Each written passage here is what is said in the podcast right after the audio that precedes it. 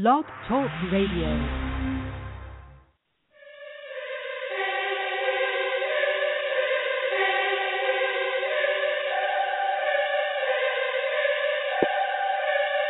I don't know much but to face that beast, make them taste that piece. I'ma take back streets, I'ma meet bad beats on some Maybach seats. I'm a day pass east, so I might go west. I feast in the night when the light go rest. Nights on my feet, gold Christ on my neck. I hope life leads me to a nice old death. Rose on my lip, cold ice on my breath. And I'm dressed like a groom, but I never got mad. Nah, walked out the tomb like I never got bad. Call me Wallace Dean, I'm waking out of dreams. I got death on my breath, call me Holocene. I got Greek in my speech when I speak to the God. Rims on the bends on the beach with your broad. If the dough get low, I paint a pit 16. I catch the Holy Ghost, and I spit 16. Litanies are like epiphanies. Listen to me like a symphony. In Basilica, this literature is like jewelry made by Tiffany. Call me Rosie Gold, I got holy friends. Holy hove, I'm in holy hands. Only sold my soul to do that holy dance. Holy hove, I'm in holy lands. I'm in holy Greece. Holy Rome, I'm in ancient Egypt in that holy home, sipping that Hennessy, that pure white. I live a Genovese, pure life. So if you go for my ones, I'ma go for the guns. I know where to go when I go on the run for that Rolls Royce. Ivy League, I got no choice. I make your body bleed. We practice Murta and Verta. Don't talk, oh Murta. You know the violence got a code of silence. I pose in vogue with my golden phallus. Litanies are like epiphanies. Listen me like a symphony. In Basilica, this literature is like jewelry made by Tiffany. Call me Saint Laurent. Saint Laurent, my pen always in the paint like my name LeBron. If the dough get low, I paint a pick 16. I catch the Holy Ghost, and I spit 16. Lift Litanies are like epiphanies. Listen to me like a symphony. In Basilica, this literature is like jewelry made by Tiffany. Call me Saint Laurent. Saint Laurent, my pen always in the paint like my name LeBron. If the dough get low, I paint a pit 16. I catch the Holy Ghost, then I spit 16. Hey yo, Kufo. Boom out, God. B O M E. C I C.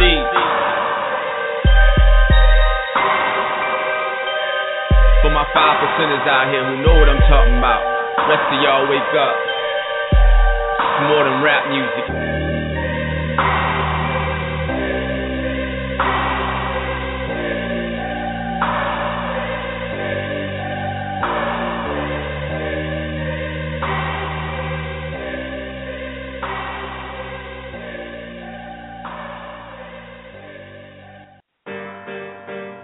In the time when the gods walked with man, there was one who came and claimed to be of the gods of old, a rap god.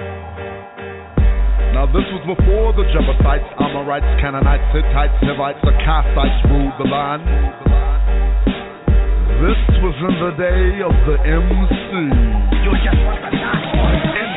There was a conflict that spawned the war of the gods and followed a godly battle between the true and living rap god and the rap god. I had a gold mic for my whole life. I've had around, I really need to be the ball type. I got a cold right. I'm a southpaw. I got a mouth full of run. I got an overbite. Crush any rhyme. See me, mama got the flow of 20 rhymes. Me kind of rival. See, 20 piranhas. Henny Remy and plenty of llamas. He with the goddess, but this ain't the you baddest. Comedic magicians and God in his head. Cause Greek guys come from Egypt like Herodotus said. Heavy as fuck, smelling an ebony truck. Not rich, but I never need bucks. Whenever he ready, he better repent I regret that he said that he ready to bust. Your whole career, you on some devilish shit. So if I let you claim rap God having a split, malevolent, intelligent, witty, big city committee president, belly with the elegant click. So did he spit every? And hell of the spliff and telling them myths and selling them what I'm compelling them with. Benevolent, heaven sent reverend ever since I was rebelling with Ellen A plus. I'm rap God, I hover over your tabernacle. The battle rap should have sat him back on your Adam's apple or had him strapped. He way out of his habitat too. White canvas, black inky, let him have a tattoo. You sinking slowly, 10,000 from the bottom, champ. Blood rising the water like them bubbles in a lava lamp. In the beginning, they called me Rap God. Everything I drop, you know it's like hard. The studio in the chapel got a trap door. Slide in that, ain't no coming back, dog. I lift your graph, my life on too fast. Salt slabs, you smoking asphalt grass off a bath, salt blast. This emotional pussy with poet, no, I'm not a liar. Cause you ain't spit fire since Nick took Mariah. You're the black boy, with a black boy. To the back with a gap boy. Them pussy bars like the back rest on a fat boy.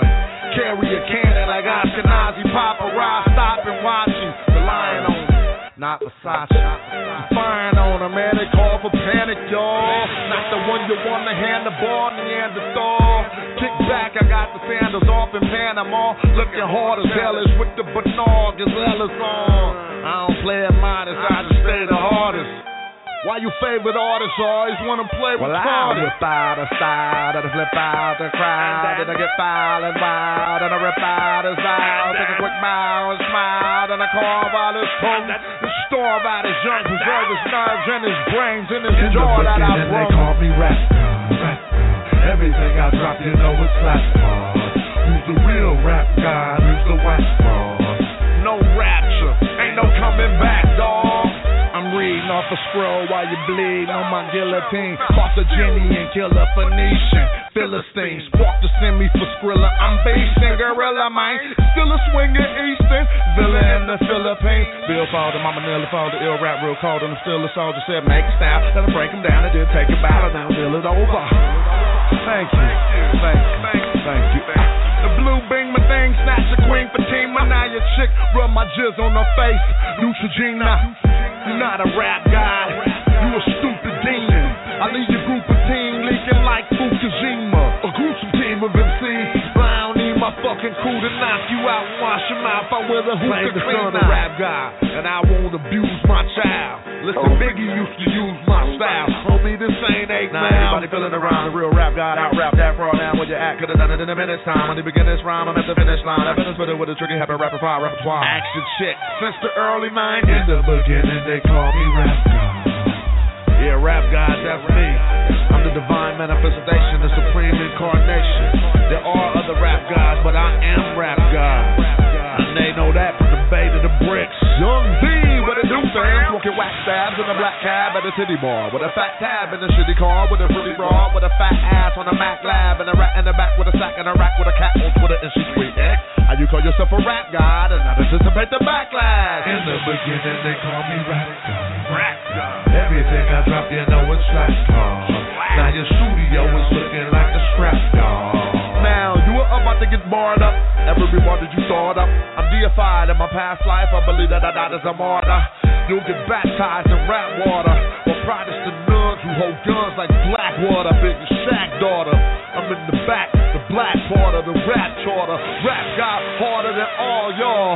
Check the I'm a crash bag, having a blast bag. And when you didn't write rounds on a trash bag, I gotta smash that, cause I'm a rap god. I try to snatch that, better give it back, dog. I got the cherubim, bring out the seraphim. You can't prepare for them, better beware of them. I bring the Nephilim into the Rahim when I rock my thing with the best of them. Now I'm your nemesis.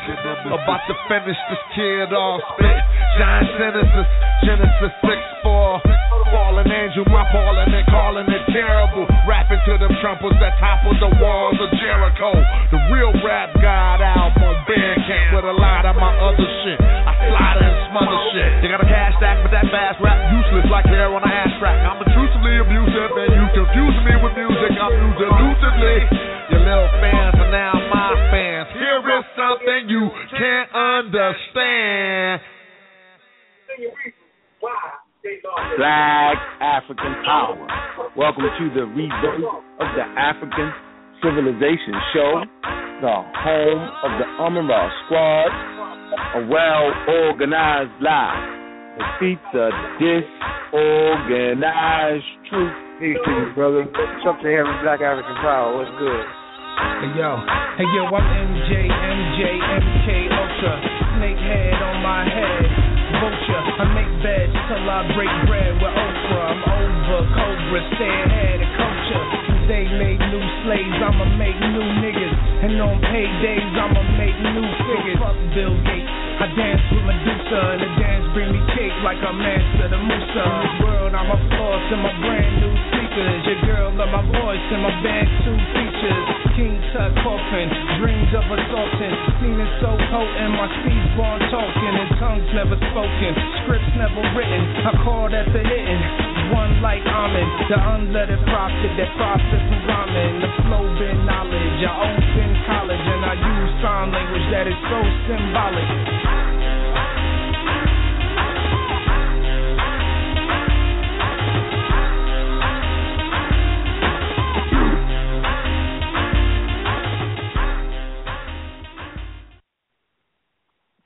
Black African Power. Welcome to the rebirth of the African Civilization Show, the home of the Ra Squad. What's good? What's happening? A well organized lie defeats a disorganized truth.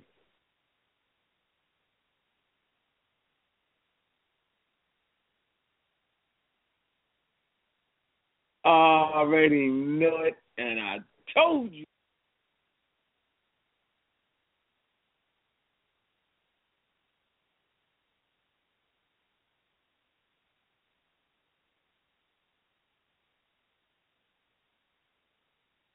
On the road of destruction, it was Yahweh who didn't even show up. Man, I told you. I told you so, boy. I told you. Yeah, so y'all already know. I'm Ross Potters, the King of New York. We're there. We did. We came. We conquered, and we left. Ah, man, I got a million reasons why the Hebrew Israelites couldn't have began to win the debate. Y'all check that video out, man. It's a lot of information that we didn't even get a chance to present, right? It's about a quarter of our presentations are SARS and Deadly Minds, you know what I'm saying, that we didn't even get to throw out there, right? Right, also check out uh Sinjetti and SARS work, right, the day, yeah, I mean, they notes from the debate, man. And what I'm saying is, man, we're back. We we have officially put the level of scholarship where it's supposed to be. Okay? I'm just letting you know that. Now we understand why we fought so hard. Now we understand why we study with the vigor of champions. Peer reviewed. Facsimiles. You know what I'm saying? Direct copies from the original. References, resources. Man, and I appreciate everybody that donated. Man, and y'all seen where that money went to that good work and we did it for free. Remember, that's how I got paid. They probably want a refund. People that pay them probably want their money back. But you know, in good taste, right? Um, you know, in warrior class, I'm gonna give a shout out to the warriors that stepped up. So now the question is, with all the energy from the debate, what, what, what, how, what, when, where, and why? How can we take that energy and put it in the community. Well, what I'm telling you is this. We had a lot of pseudo claims flying around us. All right? Before the Rock Squad even came together, we had pseudo in the water. And y'all was drinking from Kool-Aid. Flying through the air with the greatest of ease. So, you know, I was like, man, we got to get our feet on the ground because we had great teachers like Merman Heath, Frances Cress Welsing, Dr. Ben, Chancellor Williams, Chicanti Ghost, Théophile Obenga, right? We had the te- John Jackson, Jim James. We had the teachers, but the pseudo metaphysical community came in and killed the momentum. That's what they did, right? Because what the elders was teaching, we could have used to fix communities, but we got sidetracked and we ended up in the seventh heaven somewhere, somewhere out there. We don't know where we was out there somewhere, metaphysically, all outside the physical, with sound good scholarship. That's what our ancestors called for the scholarship, for the authentic African history we put back in its place. and the Amaral squad was formed. We wasn't even formed to beat up on our Hebrew brothers. We wasn't even formed to beat up on our Christian brothers, and we wasn't even formed to beat up on our Muslim brothers. We was formed to deal with white academia. Now y'all know. White academia got sense. They like, damn, them boys is right. We didn't want to deal with them. But you know, you know how people is. They want to step out there, jump off the bridge without a bungee cord. Hmm. You gotta be crazy as hell to go up against some champions with theology. That's like going to shoot a boxing ring, right? With make believe hands. You ain't got no hands, but you out there make believing. And you're getting pounded by somebody with real gloves, with real leather. But you out there with make believe hands. You can't fight a champion with these believe hands. Well, that's what they did. And man, I appreciate the audience, man, when we stepped in the building, man. Boy, that crowd was spectacular. The economics was spectacular. The balcony was full. All the chairs was full. The vendors was everything was full. It was black African power all the way. The Hebrews was dressed in their finest attire. I think we probably need to put some scholarship on that. How is it that they know exactly what they was wearing at that age? How do they know? Can we get a facsimile of that outfit? Can we get a direct copy from the original on those outfits? Can we get a picture? Because a picture is worth a thousand words.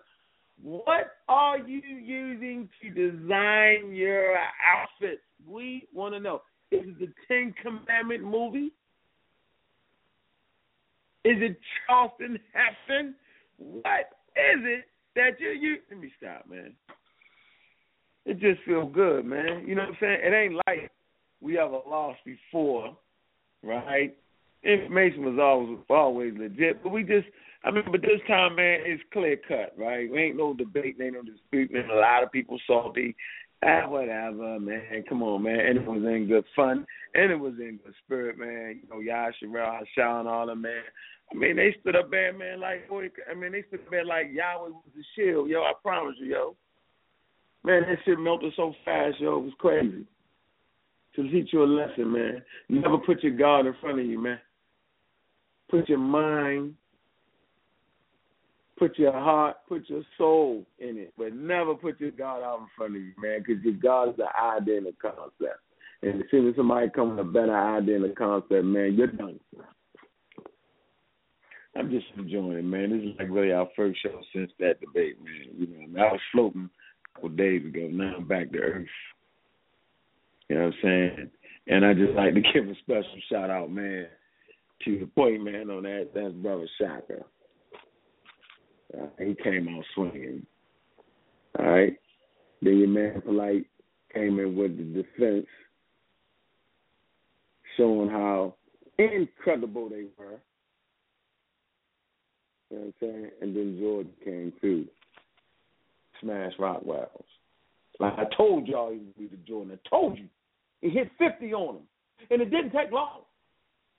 50 in one quarter. I think that's a debate. And I told you. All I had to do was just walk by and just kick him. But get out of here with that. Man. Boy, I tell y'all, man. Had an interesting show, man.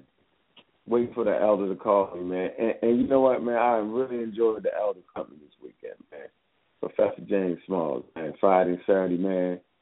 Spent some good quality time together, man. Just catching up just kicking it with the elder. You know what I'm saying? Just you know, just really kicking it with them, letting them know how much I appreciate them. Uh, you know, just just really kicking it, man. You know, some things you just can't talk about on the radio. You know what I mean? So if you got elders around you, man, keep the elders around you. Keep them close to you. They are a wealth of knowledge.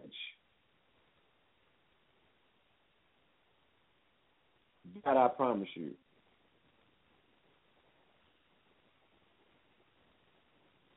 So yeah, we got the blessings of the elders. So that means, you know, I can't even cuss that much. I gotta like cut back on that. Man. I gotta really cut back. But you know, we're here, man, and we just want to get a community something solid, man. So man, maybe y'all can fix some things that's going wrong in your family life. So maybe you can fix some things in your small communities. So that come on, man, you know, we, the information has to be tangible. It has to be solid. It has to be provable. It has to be believable. It has to be effective. It has to affect change around you. If the information you got does not help to clothe you, feed you, and protect you, your information is not spiritual.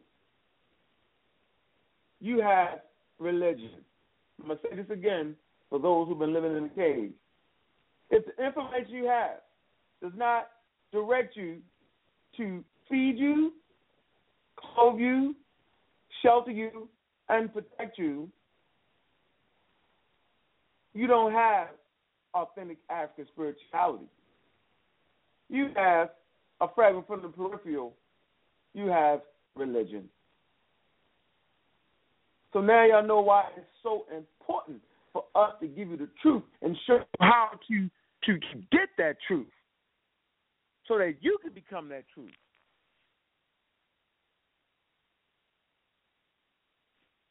It's important. Mm. Man, let me bring let, let me bring Smash Rockwell in here, man. Let me bring the champ in here, man. Let me bring the backbone of the damn debate in here, man. Let me bring the brother that authored the book handbook for the conscious community. Smack Rock, Smash Rock Rockwell. Magi, Owls up. What's up, bro? Hey, that's funny. How you doing, brother? What's good, man? You know, I said it's funny because I was on the other line with my pops, and I, I clicked back on, and I hear you say, "Magi, what's good?" So it was perfect time. But uh, I, I, I'm sorry, I might have missed the last thing you said, but I heard your wonderful uh introduction. How how are you tonight? Hey man, um, hey, hey, is this a good? It's, it's been a good week, man. It's been a good month for scholarship. It's just been, you know, the elders, man, giving us our blessing, man. They appreciate it, man. And, and we're creating an environment where the elders can come back out with the truth instead of having to float through the air the greatest of ease. Man, it's a it's a beautiful day, man, and a lot of people are salty, man. oh man. Oh man, man, man. You know how it is. You know, you can tell. uh I know everybody who, who didn't even have nothing to do with it. You can just tell by uh which party is disgruntled, complaining. You know what I'm saying? You can tell right off the gate how it went down just by looking at people's responses. Haters. yeah, they be hating, but it, it, it it's okay. You know what I mean, hey, you be sore losers, man. I know how it is, man. You know, so I guess you know we should be seeing some videos down the down the down the shoot, man. But one thing for sure, man, we we done on that, man. We you know we good, and so I think we we, we exacted that blow. You know what I'm saying? And it is what it is. And it's a, I mean, shoot, we came in this damn fourth quarter, bro. Imagine So you played the whole game. Mm-hmm. Go ahead, bro. No, I was saying, uh, you see, seen them boys on Sarnetta accounts. I ain't saying I know it was nuts. Oh man, you gotta see. Oh, so they just went back and did their same presentation that they didn't do at the debate, but oh, they're making a fool of themselves. I Oh, guarantee man. you, I guarantee you they get an F in any Egyptology class with that information. And oh, F. Will not promote it into the next level. I'm talking about at a standard college. They'd be like, "What is what's talking about?" You feel me? Oh, they doing they doing the elders a disservice. the ancestors. They doing the elders a service. They doing the elders and the ancestors a disservice, man.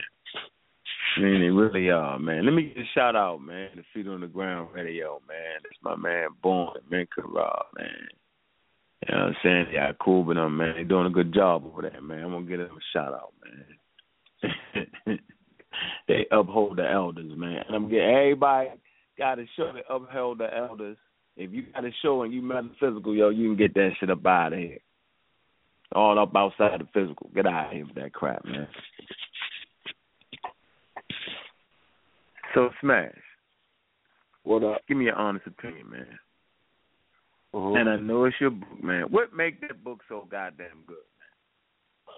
Oh, you want to know what makes it so good? Because to me, it's funny. I could just kick back and chill. Everything they throw up at the debate and everything they throwing out after the debate, and everybody gonna see, it's already in the book. so they really don't. I mean, it's kind of funny. Like they talking about. First of all, I could just bust the moves out so good. They talking about source material they don't even got. Okay, mm. like like the boy Hashar went up on there talk. See, this is why you don't quote out of books that you ain't read the whole book. They constantly, constantly just taking a little excerpt out of a book. That book that he quoted from Breathing Flesh is so deep that if I could dialogue with him for one minute, I could prove that he ain't read it. Because he, but he's proven it himself because of these pseudo interpretations that he keep giving back of these texts. And so they went on Sonetta Couch which I, I thoroughly dismantled these in my book. It's not even about dismantling; it's about just proving and, uh, and showing and proving. They went on there talking about uh two coffin texts. That just really makes stuff look silly. Uh, and they mentioned them at the. Yeah, yeah, coffin text seven hundred and, and, and coffin text six thirty five. Now yeah. it's quite. Oh. Now I don't care. We know how this go down. I don't care what nobody say. Uh, you could go in the private Army Rock Squad group about a year mm-hmm. ago and see who put that book up there. You see what I'm saying? we was discussing. And then all of a sudden, you know what I'm saying? Mm-hmm. It's real crazy. Wait a minute. Wait a minute. Wait a minute. They could have only gotten that from one place. Khufu. So let me see. So y'all really want to go up there and use Army Rock Squad information? Ah, ah, ah. ah. hey, they so played themselves. Hey, they so played themselves with that with that puppy dog work. And anybody else uh-huh. reading the book and not comprehending it, don't. I mean, uh-huh. so here it is. We can just break it all the way down and just make people uh-huh. look stupid. Like I told them, and or like I tell anyone. First of all, coffin text six thirty five is from the coffin of a woman. Now I don't have to say anything else beyond that. Now do I? That's how stupid you make yourself look when you digging through stuff. You just get excerpts of text and you try to say, "Oh, this is homosexuality because this person is supposed to sodomize somebody," but you don't know the text was written for a woman. Ah, no, said ain't so. The Hebrews are through. Oh, man. On top of that, the footnote in Rune Nyord's book says the same thing. But for some reason, mm. we don't read footnotes. When y'all see a little number behind the word when you're reading the book, you have to go find that number in the notes and see what else the author has to say about the text. Oh, you'll play oh. yourself, you'll get all up in front of the whole black community telling people that your own ancestral or lineage, you know, is is homo, and you didn't even know that that was a coffin of a woman. Now, in, in my analysis, what I came down to find is that it just boils down to this: you won't find any text, period, in the ancient Kemetic world that says what Europeans forecast, and this is what I mean. They have a, a, a, a umbrella synopsis that sodomy was a way to take power from someone. Now, mm-hmm. they get this from Greek culture, Roman mm-hmm. culture, whatever they do, mm-hmm. and they superimpose it on Kemetic culture. So the challenge is find the text that say that Okay, where mm. Black Lotus at? Somebody get this this mythical Black Lotus who's supposed to be supposed to. I mean, you do not do that with the Medu Neter. Check this out anybody sitting up and studying as long as we are studying this stuff and dedicating their life to it mm-hmm. is extremely confident in what he'll be able to do. You know what I'm saying? So where the person at? Mm-hmm. I'm looking up here in this. Like I'm looking. I mean, I, I've met him. You know, Ujahu, Sonjeti, Asar, mm-hmm. the people who mm-hmm. out here really doing that. We find each other. Mm-hmm. So where's this dude mm-hmm. at? And we on the air every weekend. Come mm-hmm. on, man. Ain't nobody. They always got some magic person who gonna do something. They was gonna bring a curator to the debate. I thought. oh, so the then we got the other. Yeah, what you say? They was gonna bring the Black Lotus to the debate. So what? Who the hell is the Black Lotus? Somebody Seems to be a nice guy. We can't read glyphs. Yeah, you say nobody in America can. If you're in America, you can't read glyphs. Only the Benjai can read glyphs. All righty. Ain't that true? Not. Yeah, I thought that was me. Ain't that true? I think you showed the DNA at the uh, debate, yeah. right?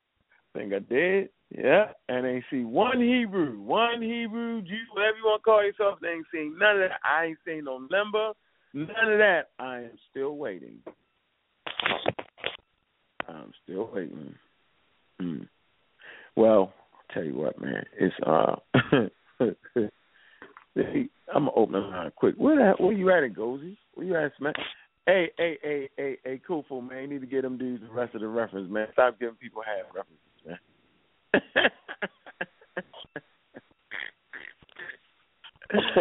I cannot believe, yo, that they use Amir Squad information trying to get the Amir Squad. Now, how foolish is that? I don't remember doing no show on that or nothing, though. What do you mean? Man, we no, we were talking about in the private group with the Breathing Fresh. Nah, Who was, copied the book, put it in the daggone thing. Though. That's private though. I don't yeah, remember doing no yeah. show on that. Ah man, he gave the ah cool fool.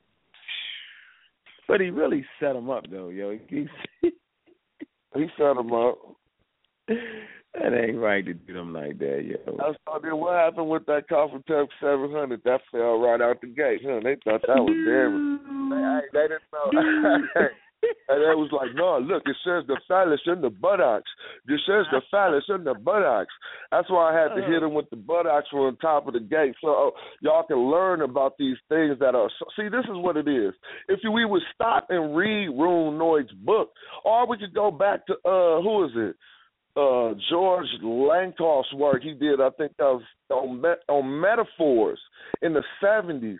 And Rune, uh, he he uses it a lot, and he breaks it down that actually we'll learn in the metaphor schemata for uh, this text, which is just basically a way that they uh, way schemata is just the way we understand the world before language, basically. Uh, our mm-hmm. association to the things around us and how we contextualize things. But uh, we start to use these schematas in metaphor, and basically there are certain different types of them. Well, one is a container schemata, where things are. Uh, I think I was talking to you about this a long time ago, and an example that I used is that uh, we mm-hmm. we. Are you there? I'm right here, yo. Oh yeah. An example that I used was that that uh I said I said uh we see anger. What I say anger is fluid in a hot container. Something like that and I learned it from the work. This ain't original but anger is fluid in a hot container uh metaphorically to us. And so you'll say something like he blowing steams out his ears. Uh the steam is coming from the fluid. Really it's metaphor but think about it. And the container is his head uh you say he hot headed. All right, well, well, that's that's the hot. Did I say a hot liquid? But still, hot headed. Uh, it's different ways to show that how we contain things. With I mean, use metaphor to uh, get off you know what we're thinking. And that was one example that I've learned uh, reading the work of Lakoff. I think they said again, uh, mm. anger, mm-hmm. anger is a hot fluid in the container. So you know, like I said, blowing off steam, or he got steam blowing out his ears, or uh, you got me hot, or or you know whatever. Uh, that's the type of metaphor we was dealing with. But anyway, to be more direct, a container scheme, schema, or anybody can Google it. A container schema or container schemata is uh, things that are metaphorically contain things. Uh, and so, actually, uh, the phallus is a container in this, in in a, in, in this.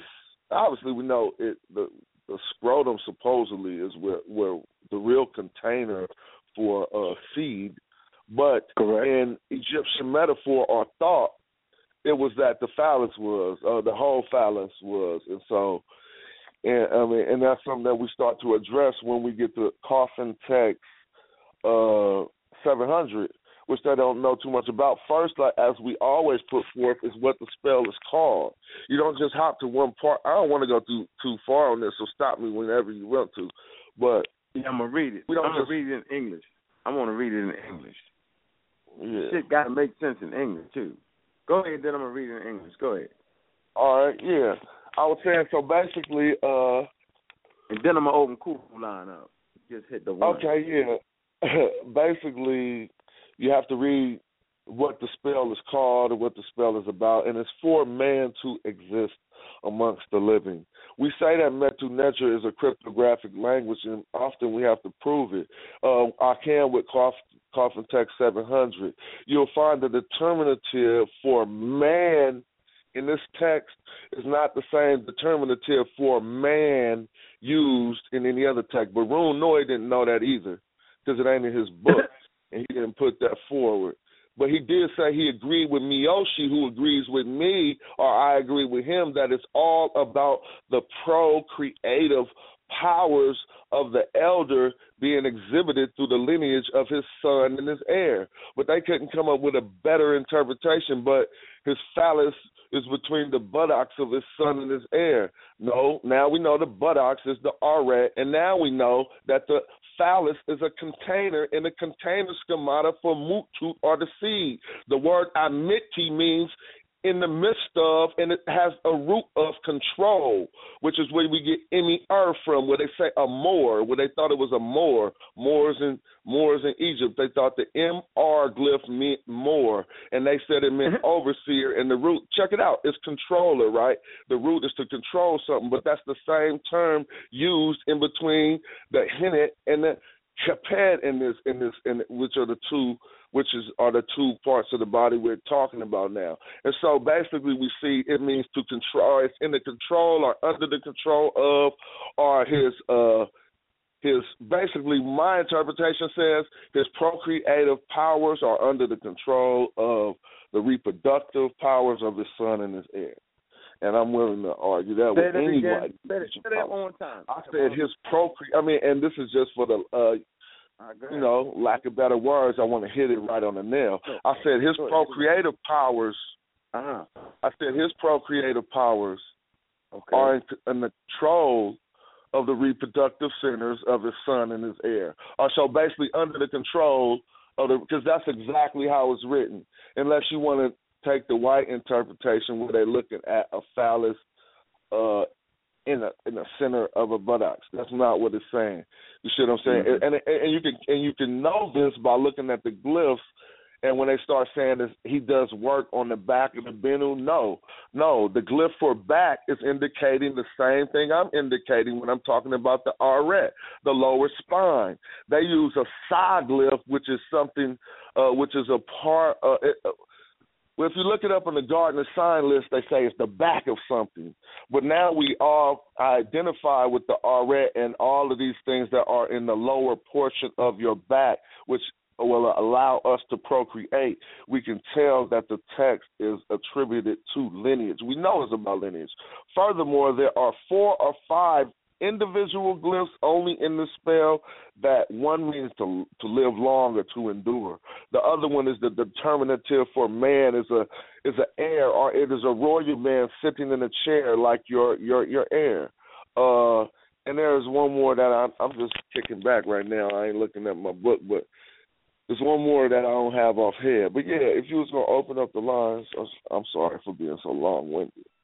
Mm-mm. On. I'm trying to find it. Um, uh, Uh, okay, basically what you're saying is, man, it's common sense, man. As you pass on your lineage, Joe, uh, as as your sons uh, are on Earth, you know what I'm saying? They have uh, uh, recreation powers. You know what I'm saying? And so actually yeah. live with your son, son, son, son, son, or your or your or, or, or your daughter, daughter, daughter, because they they continue the powers and then they pass the powers on to their heirs. You know what I mean? To their sons. It's fucking common sense. Common sense, but listen to what you said. Listen to what you said, Unc. You said your sons, and then you said sons first, then you said are your daughters. That's exactly what the damn text say.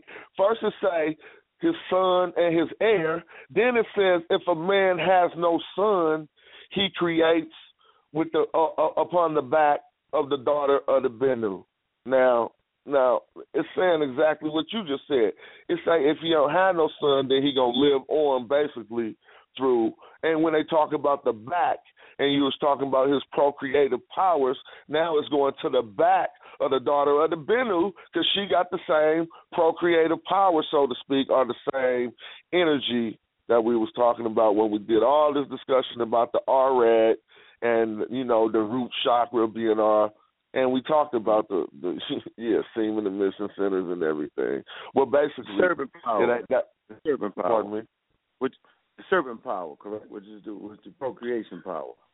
Uh, serpent power. Anybody can Google, Google serpent power and they'll be brought to the books by Muata Ashby that uh, references this, and he he does a lot of work on that. But we're pushing this work forward because he gave us the platform to stand on, and I can't necessarily lie like I was standing on his platform. I didn't even really deal with it like that uh, with his works like that. I just had his Black Book of the Dead. But to keep it real, if a brother is saying something and so adamant about it, and then I find it in my own research, I have to give him the credit to where like he kind of found it before me, and mm. was right about it. And I'm just trying to expand on it. A lot of people. I mean, I saw I got tons of uh African uh, uh scholars who speak on different uh different tribes who attest to serpent power. Mm-hmm. Uh, mm-hmm. Mm-hmm. Let me know what the serpent power is now. And for y'all crazy Hebrews, it says, sperm is not produced in the spine, in the bone. We never say that's not what the word says. That homework oh, don't say that. now, don't now, that, that homework don't say that, and that would be childish to say that. I mean, why would they know every? We know all of this, right? Would somebody actually come to they trying to put us in the pseudo category? Will we actually mm-hmm. come to the debate trying to change the whole human anatomy? We know what produces. Right. I mean, when we talk about, uh, I, I, I thought I said emissions and mm-hmm. propulsion at the debate. Mm-hmm. I clearly thought I read whole two chapters on emissions, mm-hmm. ejaculation, which is propulsion. I just tried to use a better ter- word, but you know what I'm saying. So mm-hmm. those are the things that you cannot do uh, if you have a lower spinal injury to some major lower spinal injury. You'll have problems coming forth, so to speak. And this is what mm-hmm. uh, we mean by it comes from. Right now, if we talk about the way they let's, let's, get, let's get it clear. This is how you know I won the or we won the debate because I wasn't coming in there trying to be no damn medical doctor. They said the shit was homosexual. You see, that's so blown out the water that now they're talking about the medical science of it. They're not even trying to go back on their original claim that it was some homo stuff. They're like, oh no, it don't come from the bone. It come from the. Oh yeah, but y'all are completely inside of my argument. You abandon your whole argument, and now you up inside of mine trying to see that's being anal because that ain't even the point we getting a lot of good knowledge, but the point was y'all said this shit was homosexual. Can we go back to mm-hmm. that? pardon, pun. Let me read this real quick. Then we get cool. Nah. Let me see. Let me read that coffin text seven hundred to you. Then y'all tell me if this makes sense. Watch this. In English, it don't make no sense, right? In English, you can say they, you can see they struggling. It says, it says for a man to be amongst the living, right? It says, is between the cows of Geb. I will escape them, and Geb will be purified. Then it dots in the brackets, and it say, may he give me his ca- his crowns. May may place for me his ear of corn which is upon his mouth. Where do you see Africans placing the air corn on their damn mouth? First of all, that don't even make no sense. Keep going. All right, watch this. That's so. Watch this. It says his penis being between the buttocks of his son. Now that's crazy. And heir. Okay? Goes on to say if a man has no son, it is against the back of the daughter of the phoenix that he acts. Now, that shit don't make no sense in English. You was, It don't. you was talking to a babbling idiot first grader. So think about that. Hey. If you read in English, And you he like, did. that don't make no sense. Go ahead, brother. No, I said, and he did. And and the person did. That's what I'm saying. That's why they they keep on And leaving that person part did. out. They And keep the leaving the these. person- These are coffin texts. These are kids. So now you got to keep it here. They got to keep it in the perspective. in the like you perspective can- of what it is. Ah, Lee. Yeah. You gotta keep it in perspective, okay? Y'all didn't do it. All y'all could see was what the master gave you. PTSS, post traumatic slave syndrome, when the victim acts out like the victimizer. All y'all could see was homosexual dysfunction because you follow the religions of hold on. How does sister say that on Peter Brown? Follow the religions of perversion. cool fool, your line is open, man. What's up? Black African Power. I'm a raw squad. Peace, peace. Black African Power was good. Cool fool, what's good, man? What it do? Yeah, Hey, we man. going to break down those uh those spells, those utterances. Why you didn't give him the footnotes? Should have gave him the no. they wasn't too concerned about that. That's on the raw side up. hey, y'all heard Sardetta singing that? I'm in raw side up. I said, we gonna have to make a song out of that, boy. They didn't want the footnotes, huh? They just like English of the text. Hey, it was funny when I was hearing the uh the Hebrew brother read it, because I was like, I knew he didn't understand it, and I didn't even give it to him. So it was just Yeah. wow, it was just funny. Uh, yeah, it's so crazy. I, you could tell he don't understand it, and you could tell he ain't got that book.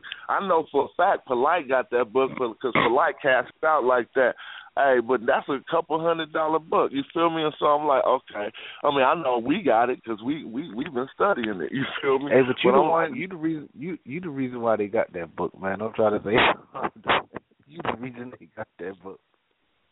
I'm the reason you got it too. I, uh, yeah, yeah. But when I no, that's how they, no. So that's how they got it.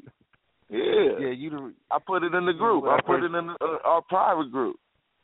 Remember when, remember when I first met you? You was like, "Yo, they got a scanner, Kufu, right down here downtown." Yeah, exactly. That's how we did. We did. We, we did the knowledge on that book. See, that's how. That's how they know they play themselves.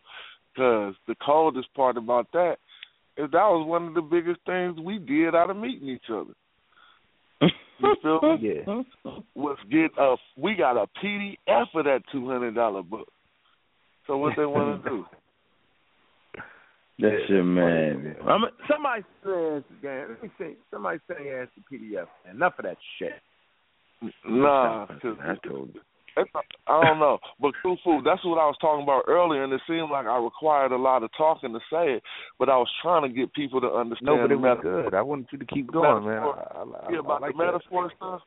You, but you could Yeah, probably was add to some of uh, uh some of Nyord's uh concepts that he was. I mean, just the way he break down the uh container schematas or the uh the I in and out actually emailed him schemata. about that actually, Yeah. and um, especially about the uh, stand against the daughter of Benu. He said he was talking about uh, Isis, uh, the daughter of Benu. He was talking about Geb and you know Isis. You know that's what he emailed me back. Yeah, But but that's what they had. That. But now he got up on that same page. I think it, I'm going off the head. I think it's that's at section five two one. Uh, in that same section, notice that he he, he references a, a scholar named Miyoshi, M I O S. Yeah, yeah, he agreed with him. Yeah, yeah, and and and that agrees with me. Uh, if you read what the words, what they say is procreative powers. They say the Exactly. exact same uh, words that I say, but the, for some reason he could not find the, a way to work it into his translation. So with the boys, ain't using a bad source. He- He's a, he's a good scholar. He not like I mean he not like Paul Robertson. I only disqualified Paul Robertson on his inability to actually read the text and perform a real analysis. Besides his bias, you know that we all we all know. Hey, But but you know, um, a good a good thing about that author in that book is he he tells you he leaves it open for you to do further research. You know, to fill in the blanks that he don't. You know, he says that in the book, so you actually doing what he recommended everybody to do. exactly. exactly. And, but they. They not. Go ahead. Yeah. I'm just saying, man, when you trying to fight fight your brothers that damn hard, man, come on, man. Come on with that shit, man. Come on, yo. Come on, man. All right, man. Here go the fool. What, what what's your damn what's your what's your what's your number, man? If you come on here with that foolishness, yo, I promise you, yo, I'm gonna cut you out. Not not Michael Edwards, bro. Man, maybe he might have an apology for you, man. I think he got an No, I apology. knew. I, I could tell just by the way you said that. I could tell that was Michael Edwards, right? Yeah, I know how you you could tell Michael Edwards. He ain't talking that homosexual shit no more though. No, he Ah, about to say something about white women in heaven or something crazy. oh no, he not, man. No. I asked him what's the matter with that. If all that shit fake, I mean, never mind. I ain't gonna even go there. Oh man. Well, I tell you, man, the white women having it. Yeah. oh man, Come let me get on, man. Let me get hold on. All right, let me get this first call right here, man. Um, eight oh three. Your line is open. Arrows up. I'm a raw squad. What's up, Magi? Magi, arrows up. Peace to the What's gods. good? Peace, What's good, man? Hold, hold that. Hold tap, hold tap. Man, y'all put it down last Sunday. Man, I'm proud of y'all.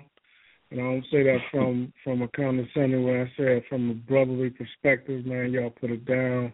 We know who the true scholars are.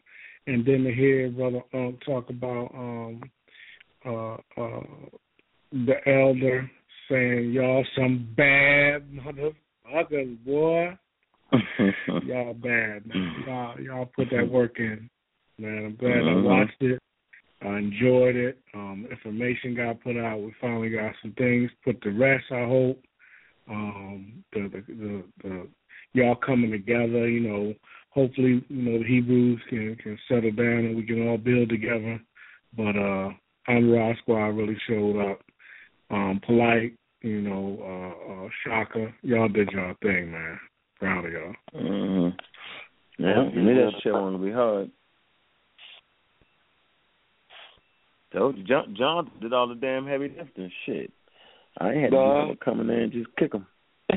You know? Excuse me, not to be yawning on the show. I apologize, but uh, actually, it was a group effort, just as much as it was. We just all had, had something different to bring. Uh, I, I was researching that topic for like since the last Nazi debate, so it's probably like a little bit over a year on that one term, and so I was ready to talk about it. I know you yeah, that, yo. that yeah, that definitely was some pseudo information. I knew that from the from the get go. Um, when uh, he presented that during the uh, Sarah student study debate, and we knew that that was a homosexual, and uh, that was his perspective. You know, the transvestite cross dresser. So you know, who can't it, read it the was, it who can't read the glyphs? Who can't read the glyphs? Well, the, the part that the only, the, I mean, not the only, but the part where that comes in is the it, it, it's applied Nazi with some uh, homoerotic translations. Like it was, you know, what it was it was geared. Yeah, for real. It was not even scholarship. The way that he translated it was like he did it for a nasty gay novel or something. You see what I'm saying? It was, and I'm like, man, you can't come into the scholarly arena with those translations. Uh, there's another dude who does that type of stuff, and he's a little bit more af- accurate with it. But that is the main, uh, the main. That's the main. No, no, Nazi. Like he had plenty no, of other no, translations, no, no, no. but he gonna use the one that could have been in. Uh, uh I don't know, man. I don't know, man. Let me snatch this next caller. Seven seven three. Your line is open. I'm a raw squad up.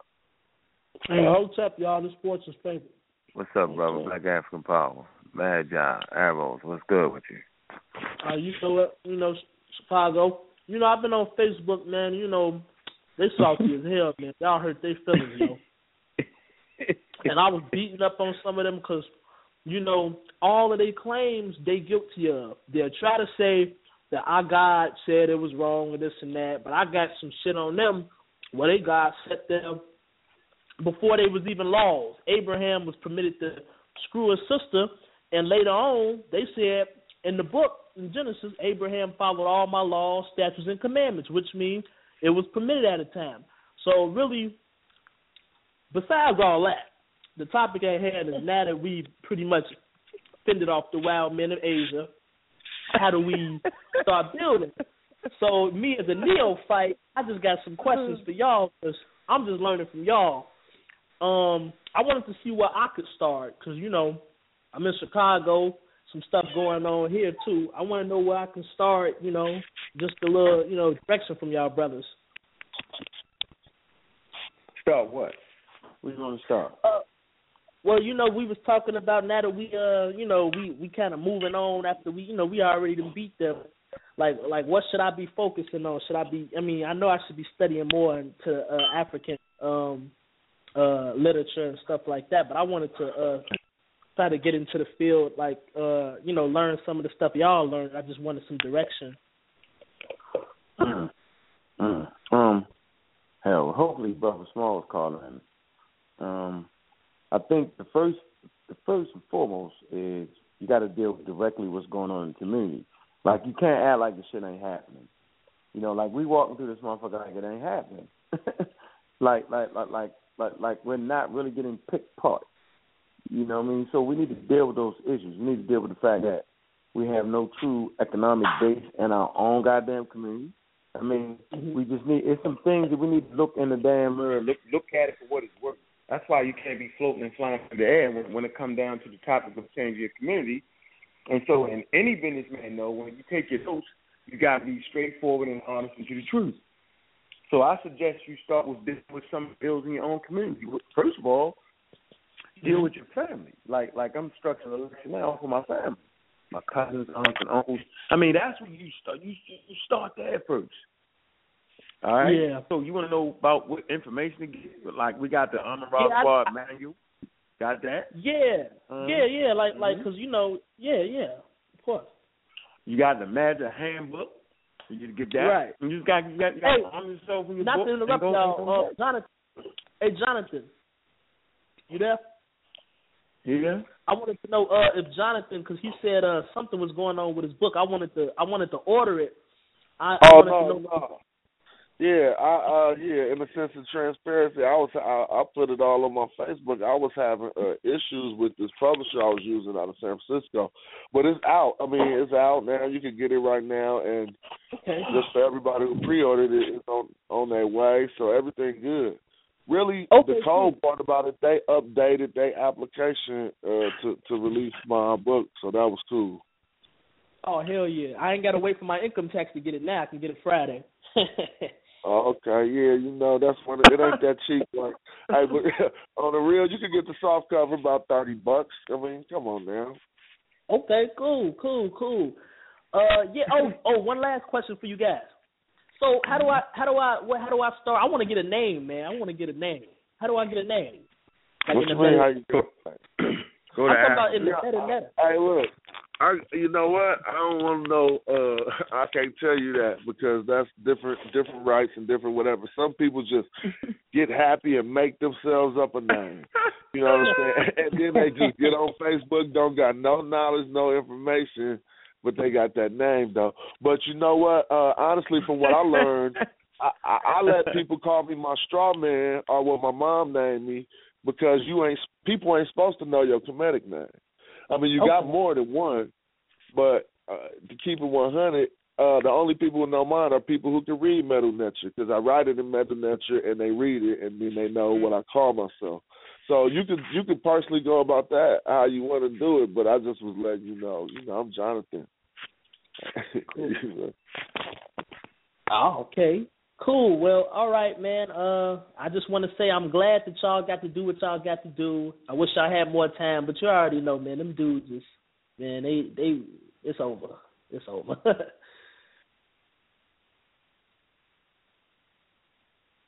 yeah, you know what? They was looking real. They be looking real sore.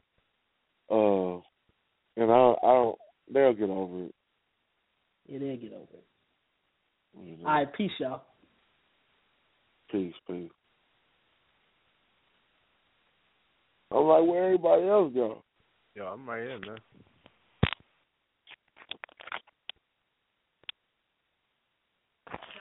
I'm here too. Hey, hey Jonathan. Hold on, hold on, hold on, hold on. Let me bring the elder in here, man. Let me let me defer and bring the uh um without further ado, man. Let me bring great teaching here, brothers. Professor Smalls, holding my senior switchboard. Black African Power, I'm a Raw Squad. Up.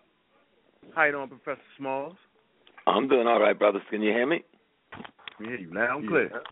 Hey, okay, good. Small. How you doing? Yeah, I was sitting listening to y'all talking. And y'all even sound like y'all had something to say. That was good. so what's up? What, what's the topic tonight? Oh, we was basically talking about the uh the, the debate that you was at. Um, uh-huh. You was there firsthand. You took notes, so you know you know what went down in that. So, yes, sir. Mm-hmm. No, it was it was a good debate. You know what what's good about a debate is people have opinions, and even if they're not totally, we may look at somebody and say, "Well, they're disingenuous, they're crazy, they believe this stuff," but in their hearts, they may truly believe that. And so, what a good debate should be about is can I convince you of my data, of my research, and my information by presenting to the table my supporting evidence? At the end of the day, the side that presents the best supporting evidence and make the clearest case for their ideas is the side that should be looked upon not so much as a winner or loser mm-hmm. concept, but looked upon as being the one who's given the direction the where you go next. You know? And um and then the the beautiful thing about a debate is to watch people do their best to take what they believe and present it to the world. But in the process, if what you believe prove not to be appropriate, you should have the courage to say, I have to learn some new things. And that's mm-hmm. the part that get difficult for people. Mm-hmm. You know, mm-hmm. is, is is having the courage to say, I have to learn some new things because what I thought was what I needed to know to be efficient for my life isn't because someone had just presented something else to me that tells me I need to learn some new things. And it's hard to get people to make that decision, to make that statement to themselves. You know. Yeah, I totally agree with you on that. Mm-hmm. Like I said, I, I, enjoyed. Um, I mean, just the conversations we had this weekend. I learned a lot, and I was trying to tell the brothers and sisters that they need to spend some time with the elders, because out of that you get a lot of wisdom and a lot of instruction. And I enjoy just being with you brothers this weekend. So sometimes it's just good to be with the younger brothers and to hear the thinking and to see the vibration and to talk to them because you know when you get older most of the people you know at my age, most of the people I know is dead and gone. Mm. You know, I was out there with Dr. Clark, and Dr. Van Sertima, and Dr. Carruthers, and Dr. Hilliard. They're all gone. Dr. Charshee McIntyre, she's gone.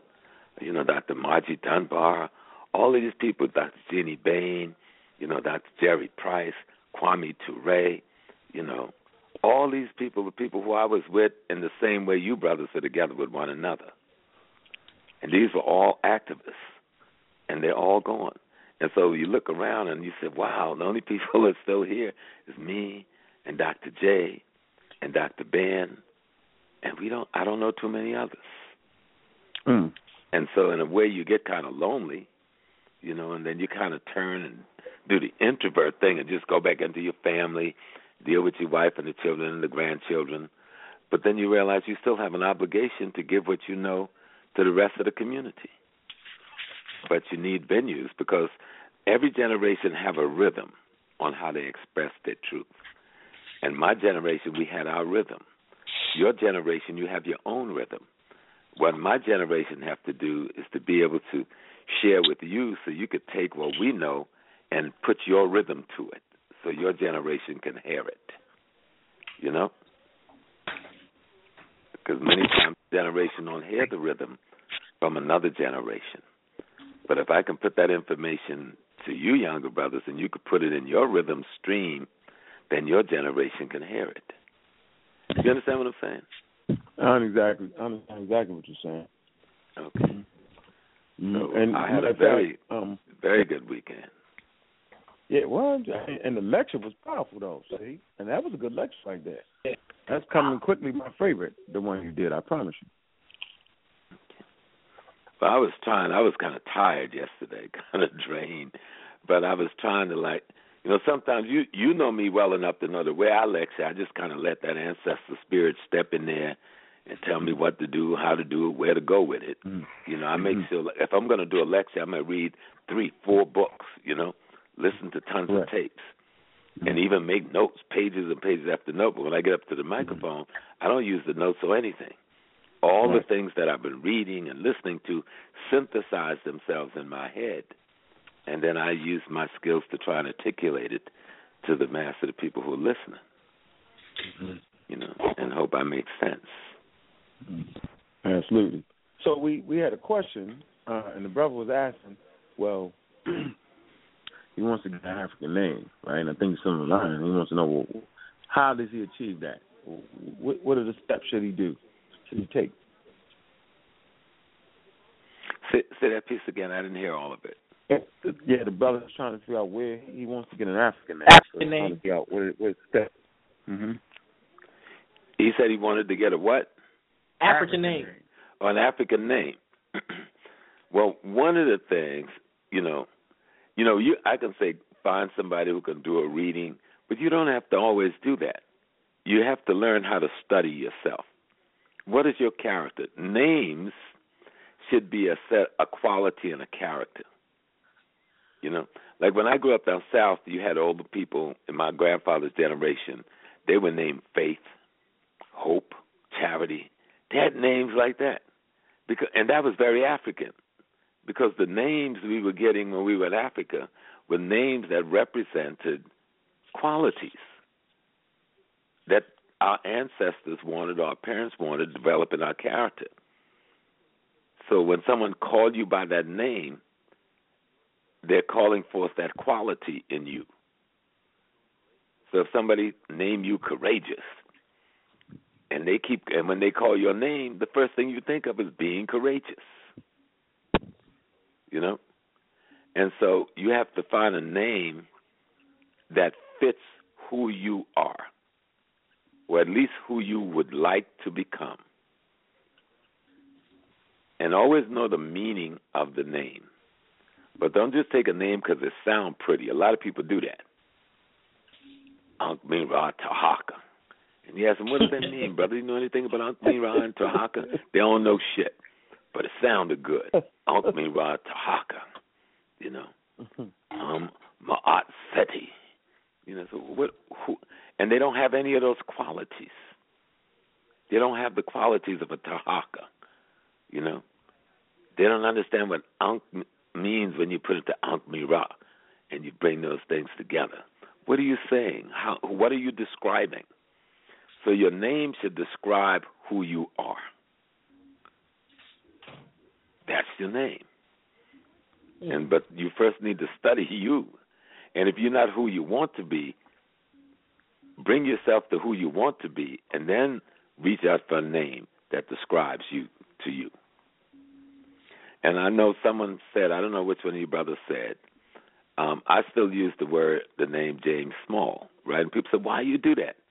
I do have a secret name, but I won't tell nobody my name except certain Oh. people.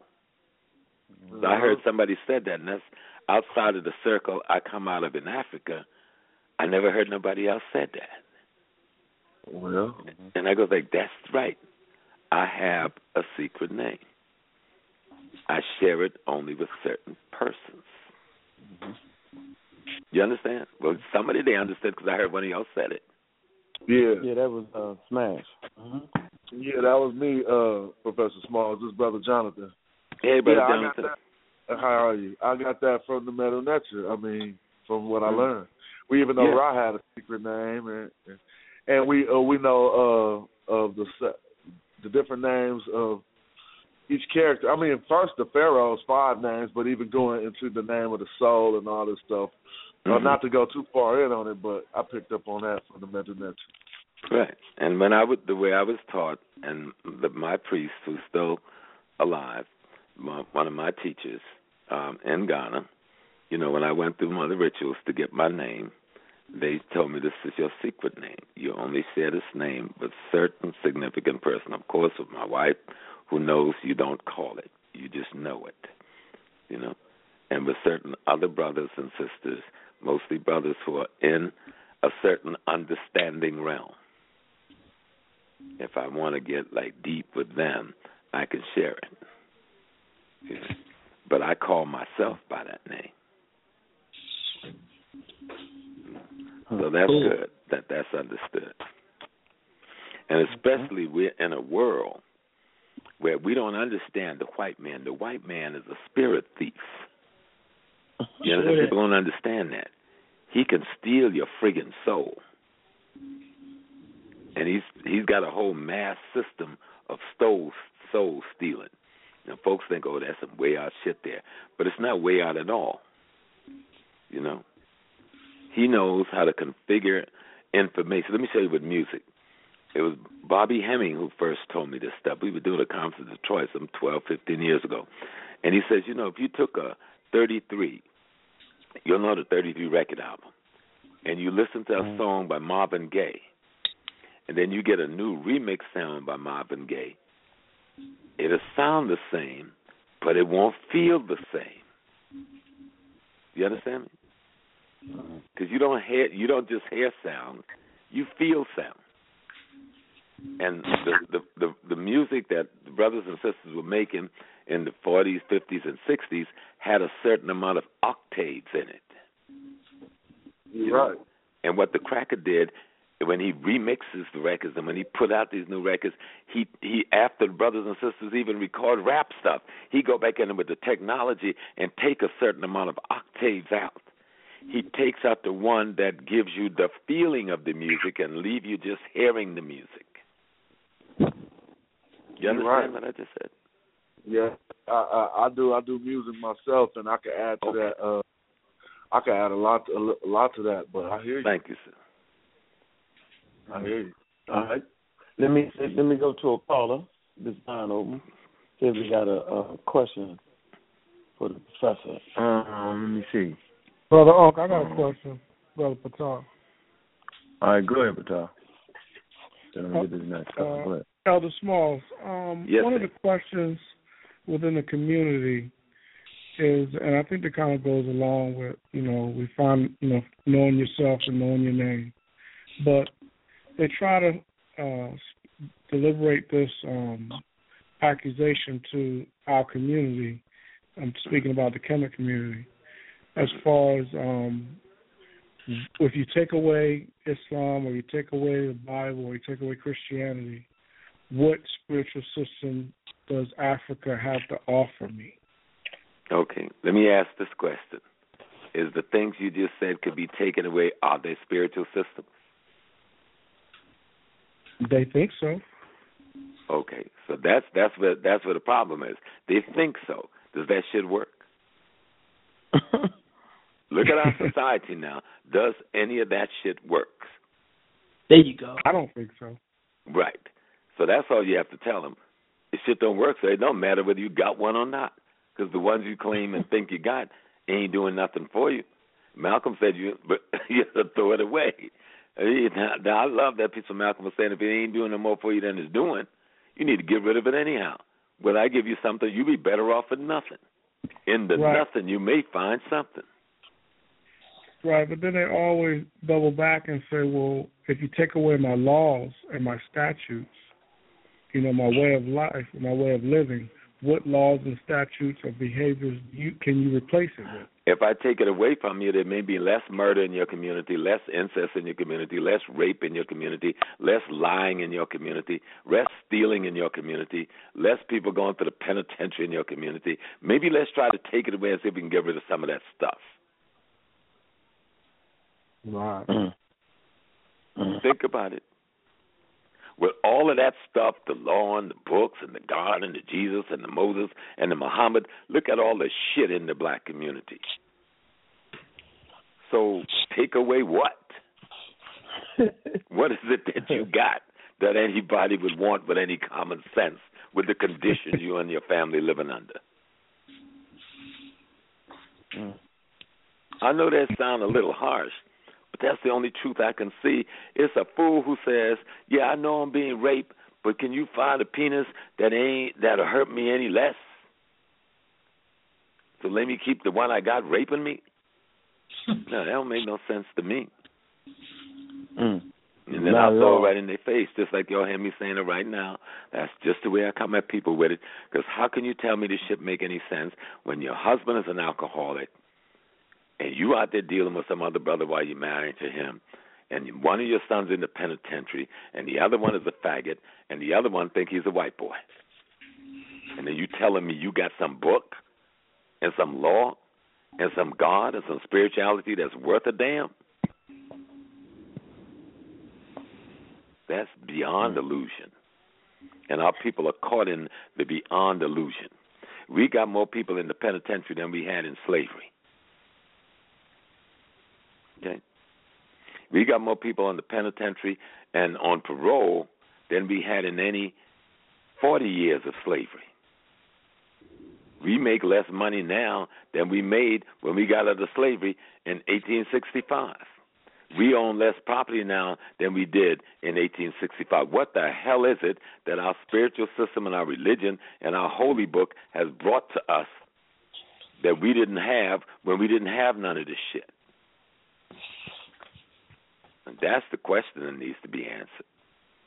Not to have them flip that my opium is so good, brother. If you take away this dope, what other dope you gonna give me to keep my ass so drunk I can't even see reality? That's how we got to come. If people want to really, if they're gonna come at you with that foolishness, but I can look around and see, if this shit here is what you call God, keep it. If this is what mm. you call your religion, keep it. I don't want to come nowhere near that shit. I left it. I walked out of that church when I was 18 years old. Stumbled into the mosque in '63, looking for Malcolm.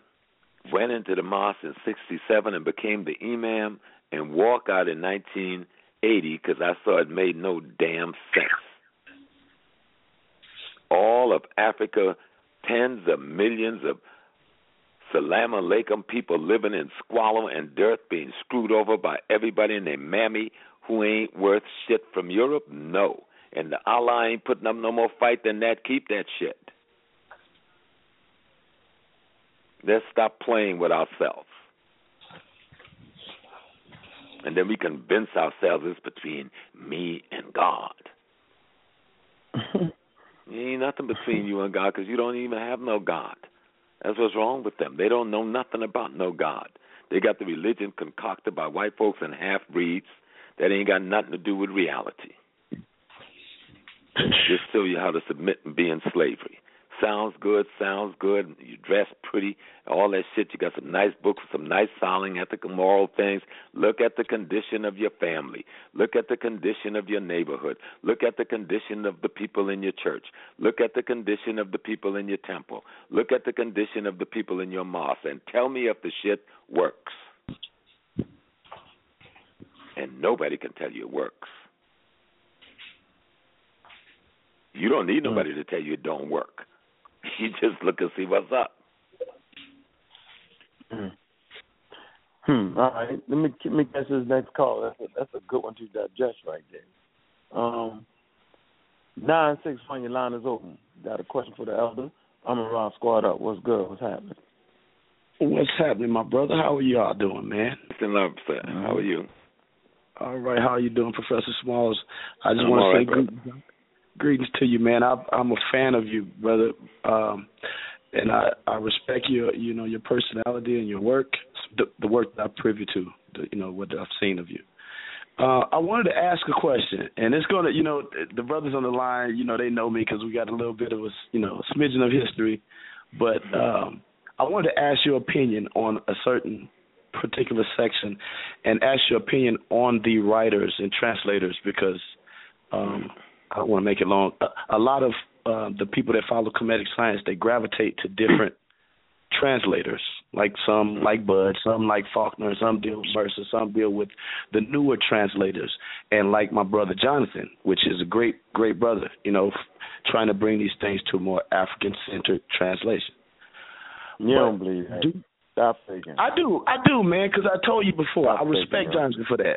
You remember when we was cussing back and forth, right? I did. I did say I respect you for that, right, Jonathan? You got a hell of a way of throwing it. Yeah, you did I, say I, that. Man, I love you, Unc. You you know I love you, man. But I'm, I, you know, this stuff is is what we live what we live on. This is our air, so it's got to be genuine, right? So that's why I keep mm-hmm. bringing this stuff to you, man. So I wanted to ask Professor Smalls to get his opinion because I've heard so many different opinions that are not congruent with anything that's established. All right. So, uh, Professor Smalls, do you ever gra- gravitate to any of the uh, Faulkner translations of any of these books? Yeah, in earlier years when I had the time, you know, I studied the Metu Neter and I tried to do some reading and and I look at Faulkner and I look at Gardiner's stuff. I look at as many of them as I could, but I'm not proficient enough to compare them. What I do is have common sense enough to know that they were just white folks trying to find answers. So they they they did probably the best they could to try to find out what they were trying to find out. Um, and none of them were proficient enough to interpret what should be interpreted the way it should be interpreted. And I think some of the young brothers and sisters now who are learning Medu Neter, and especially um, those who studied under our sister, what's our sister name from Chicago? Um, Sister Ricketti. Ricketti. Um, you know, I think Ricketti is the best I've seen. Now I know others, and some of them are very good, but I know Sister Ricketti better from the our early days in ASCAC and the kind of work she did out in Chicago with Dr. Carruthers and the institute there before coming into ASCAC, and her dedication to learning and studying Medu And I knew Théophile Obenga, and I Mm-hmm. sat and me and Sister Brother Obenga before he went back to Congo spent a lot of time together going over a lot of these things. And the one thing we need to understand is that each of these people who did these translations, the Europeans, they were trying to find out really what it said. But they could only go as far as their intellectual capacity allowed them. And Dr. Ben used to make a joke and says, the Neter have how many alphabets? Well, how I- many alphabets? Do anybody know? Oh, oh, I- I, I, that was a rhetorical question. Uh, well, for for, for phonemes or for glyphs to have sounds, I guess you'll get around. Uh, you know, I mean, in a book you're going to get around 24 to 26. That just match up with what we got. But it goes Right. further than that because we got. But he said there's much more than the 26. And he used to make the Oh. thing, but how can you translate um, a writing system that have um, tons more or dozens more what we would call alphabets than the than the 26 you're using. So Uh-huh. under any circumstances, you're going to get a faulty translation coming from anybody.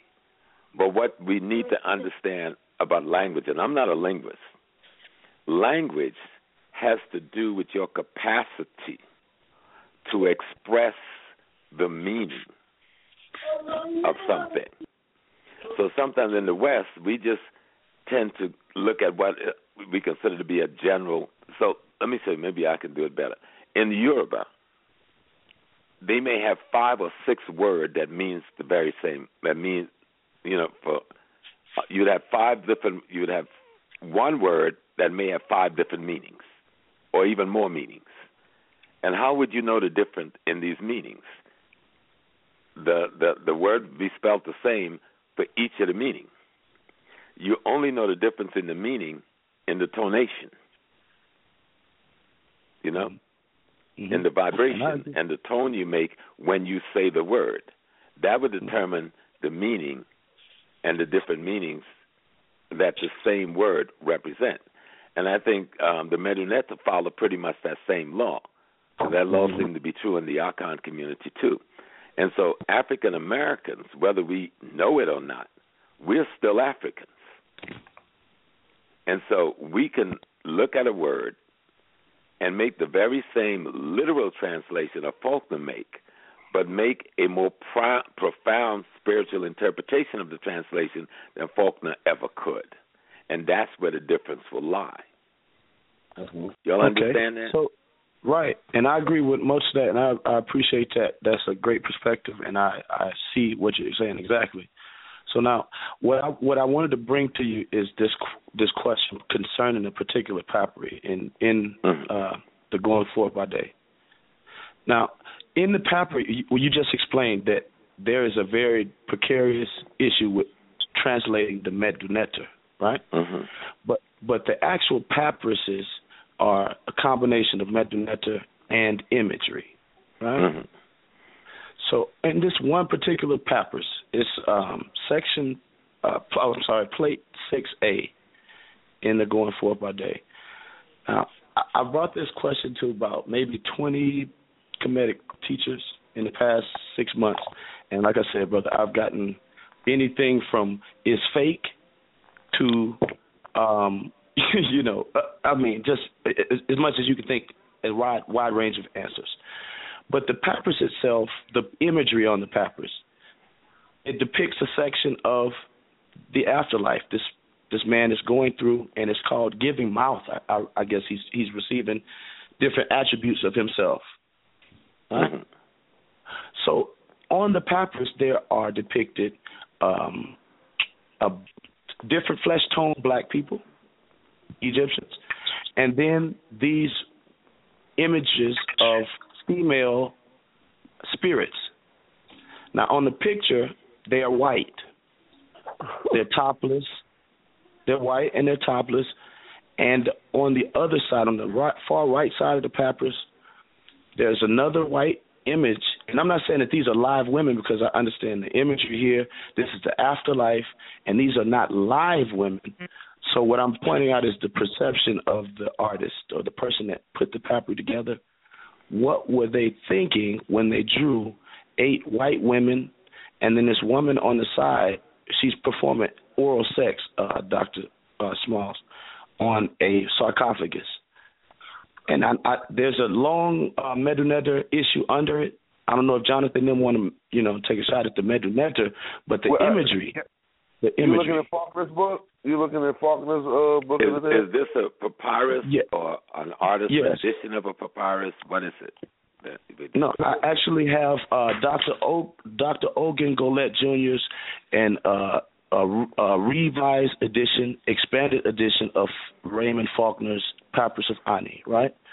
And so in this one, it's 2015 copy, uh, Dr. Smalls, and it has the full papyruses, brother. I mean, you don't miss anything on this. And I'm telling you, 6A has one, two, three, four, five, six, seven, eight, nine, ten white women, topless, and then to the right is a white woman on her knees, and and it's clearly white women. Now I've heard brothers say that the the white the white color they try to you know they talk about the white symbolizing purity, but the word perception, say? What the word say? What the word say? Oh, Oh. Would you like me to read? Let me read it. Let me read it right quick. Let me let me read this one right quick. Go ahead. Go ahead, John. Uh, I'm a, hey, listen, I'm gonna read it right quick for you. Question. You hear me, bro? You talking through? Yeah, I can hear you. you, you I can hear you, bro. You're loud Okay, so uh, okay. Let let me read this section before y'all go ahead and do that, so you can say if you disagree with what he put or or not, and then we could deal with the imagery. Well, it's hard without me you seeing in it to to make a real judgment, but I'll make a judgment based on your presentation as best I can. Read it and let's see what he says. Okay. Who's this? This is Um, so- Faulkner. Yes, sir. It's uh, Raymond Raymond O. Faulkner, and it's like I said, it's a 2015 revised copy. It's got all of the Theban recensions and everything in it, man. It's it's the full thing. Go ahead, Okay, Mr. so I'm gonna Hebrew. You mean somebody have a photograph of? I just want to understand clearly what you're talking. about. There's a photograph of the actual papyrus, Yes, sir. not a drawing, not a recreation. No, not a, well. Yeah, I mean, it could be a it could be a reproduction, brother. I'm not going to sit here and Because say all of these things become important. But go ahead and let's see what we can do to work with what you're saying, because everything requires study. There's nothing. See, we tend to debate and argue the right or wrong of things, rather than just mm-hmm. Study, study, and find out what is the what is the answer to the thing. But read it to me, and let's see what we can see. You know, from this. Okay. And and this is and before I read it, the the, the And very me be clear, strange I'm not thing. a, I'm not okay, a um uh, um a scholar of Medu-Neter, nor do I consider myself a scholar of Kemetic civilization as such. I think Right, I'm a scholar but of African civilization. Yes, Okay, sir. but I respect Kemet you though. That's why I'm bringing one this to you. aspect of African civilization. That's right. Yeah, you trying to throw, understand you trying to throw a trick out there. All right, just get to it. No, man. I'm not throwing no Finish you off. trick. I We respect this brother, man. No, let, let, let, let him lay it out. Let's see what he's laying out. People are looking Mm-hmm. for answers. Let's see if you know it's a legitimate search. Okay, So and go so ahead and so do the what? reading of what Faulkner had to say. Right.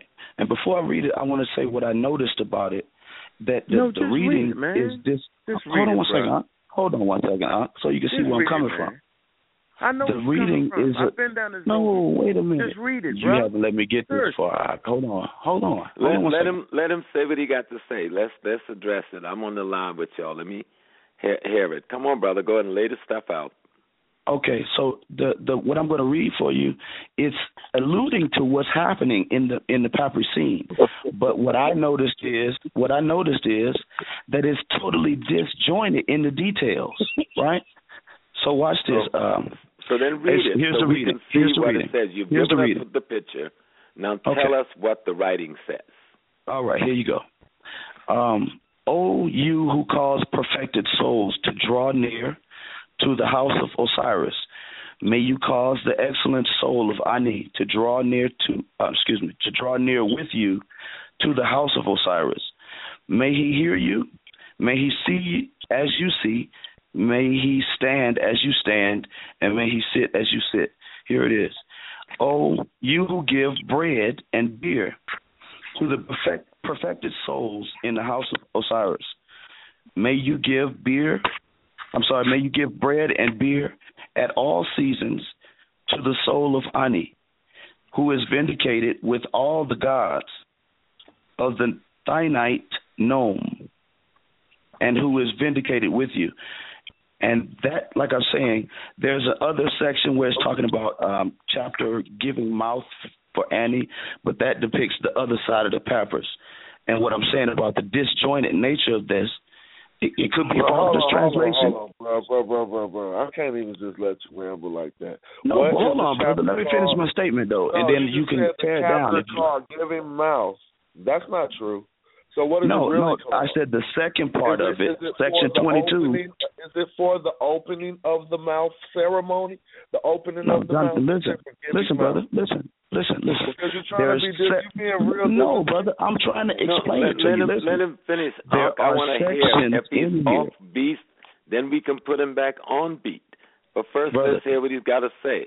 Every Thank you. intent have content, and every content have intent. So let's see what the intent of the content is.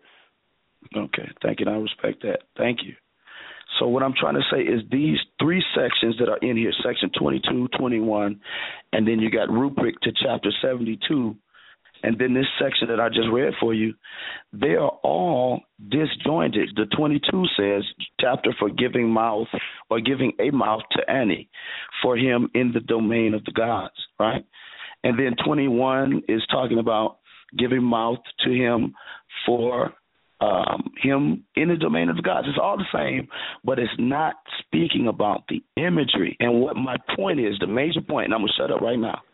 Okay. My major point is the creator of this papyri, the creator of this papyri, in his mind, we understand the death scene. We understand female, male, all of the things that you guys are so great at pointing out. But what is the white women and this oral sex scene on the right side as relates to the Medu under it and the translation by Faulkner? Now, let me ask you the question. I, let, no, brother, the brother asked. I know I said a lot. Let so, me uh, respond, and then you brothers can respond. I must ask this brother the question: What is your intention of asking this question? my intention is to no, my intention honestly is to honor it because I wouldn't have spent like fifty uh, fifty three bucks on this book, right? Right. Just I get just want, it and I toss it to the spent on the book. I want to know why have you asked this question? It appears Um, you feel mhm. you have the answer. So if you do, no, no, if- no, because the answer is wrapped up in the perception of the creator's thoughts. Why? Why is Okay, there clearly why are you different colored black people? but is what I'm trying to understand because you seem Because you're teachers, have brother, and you're a arrived at a professor. conclusion on your own, irrespective of what anyone else will say. But So see, Smalls, you when, when you say, remember earlier, and I remember everything you say because I honor you. You said common sense, right? And that's that's African, right? The primal nature of us is common sense.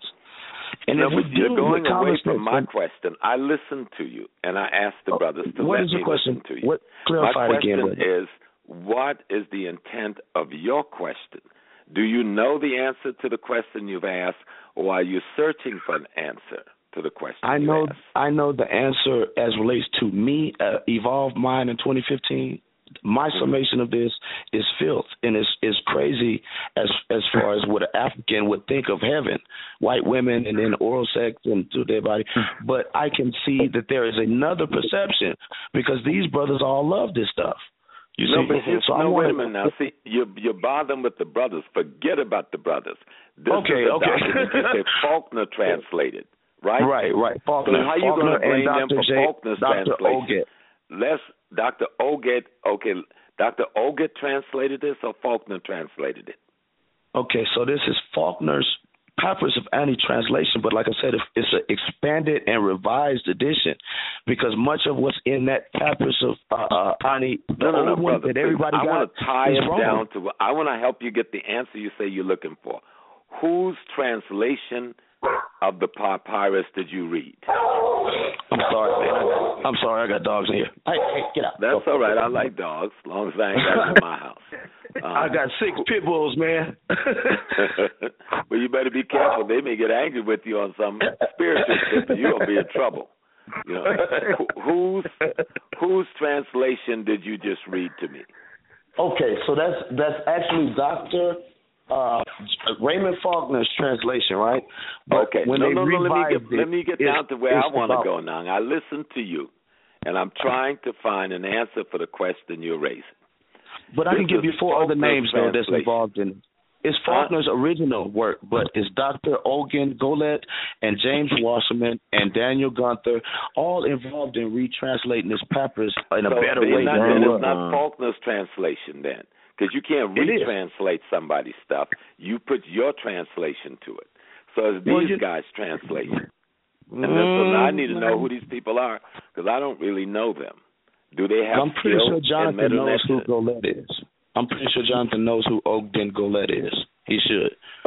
Well, well, well, that ain't necessarily the point. The point is the trans. Did the translation even address anything you said about oral sex at all? That's what that I'm saying to you, brother. That's what I'm trying to say to you. The translation is disjointed, Jonathan, from the what's So, happening. so, so that means So- no, then, right? That means no. Okay, well, right? let me ask the brother something, John. Do you read Metonetics, brother? brother. I I I don't read it, and I don't Then study it to that. how do you say it's disjointed? because I have eyes, Doctor uh, Doctor Smalls. When I look at let me this, tell you I something. see, When we I go to West Africa, and a lot of Black Americans get angry because the Ghanaians Mm-hmm. Refer to them as Obroni. Mhm. And you ever heard the word Obroni? Yeah, but that's a perceptional uh, uh, idea of what somebody is. This is like you know somebody calling me an African, and I'm saying I ain't African. You dig it? No, It's- obroni means the spirit of the dead, spirit Stupid. Okay. from the depth, and it and it and it is symbols of the spirit of the dead is white people, and so when the white people arrived in their ships, the Africans thought they were the dead people that rose from the bottom of the water, so they called them the Obronis, because in the culture, white people represent the spirit of the dead. Mm-hmm. And so Okay. I'm wondering what is the symbols in that papyrus? What does the symbols represent? Does any of them say what the symbols represent in the papyrus?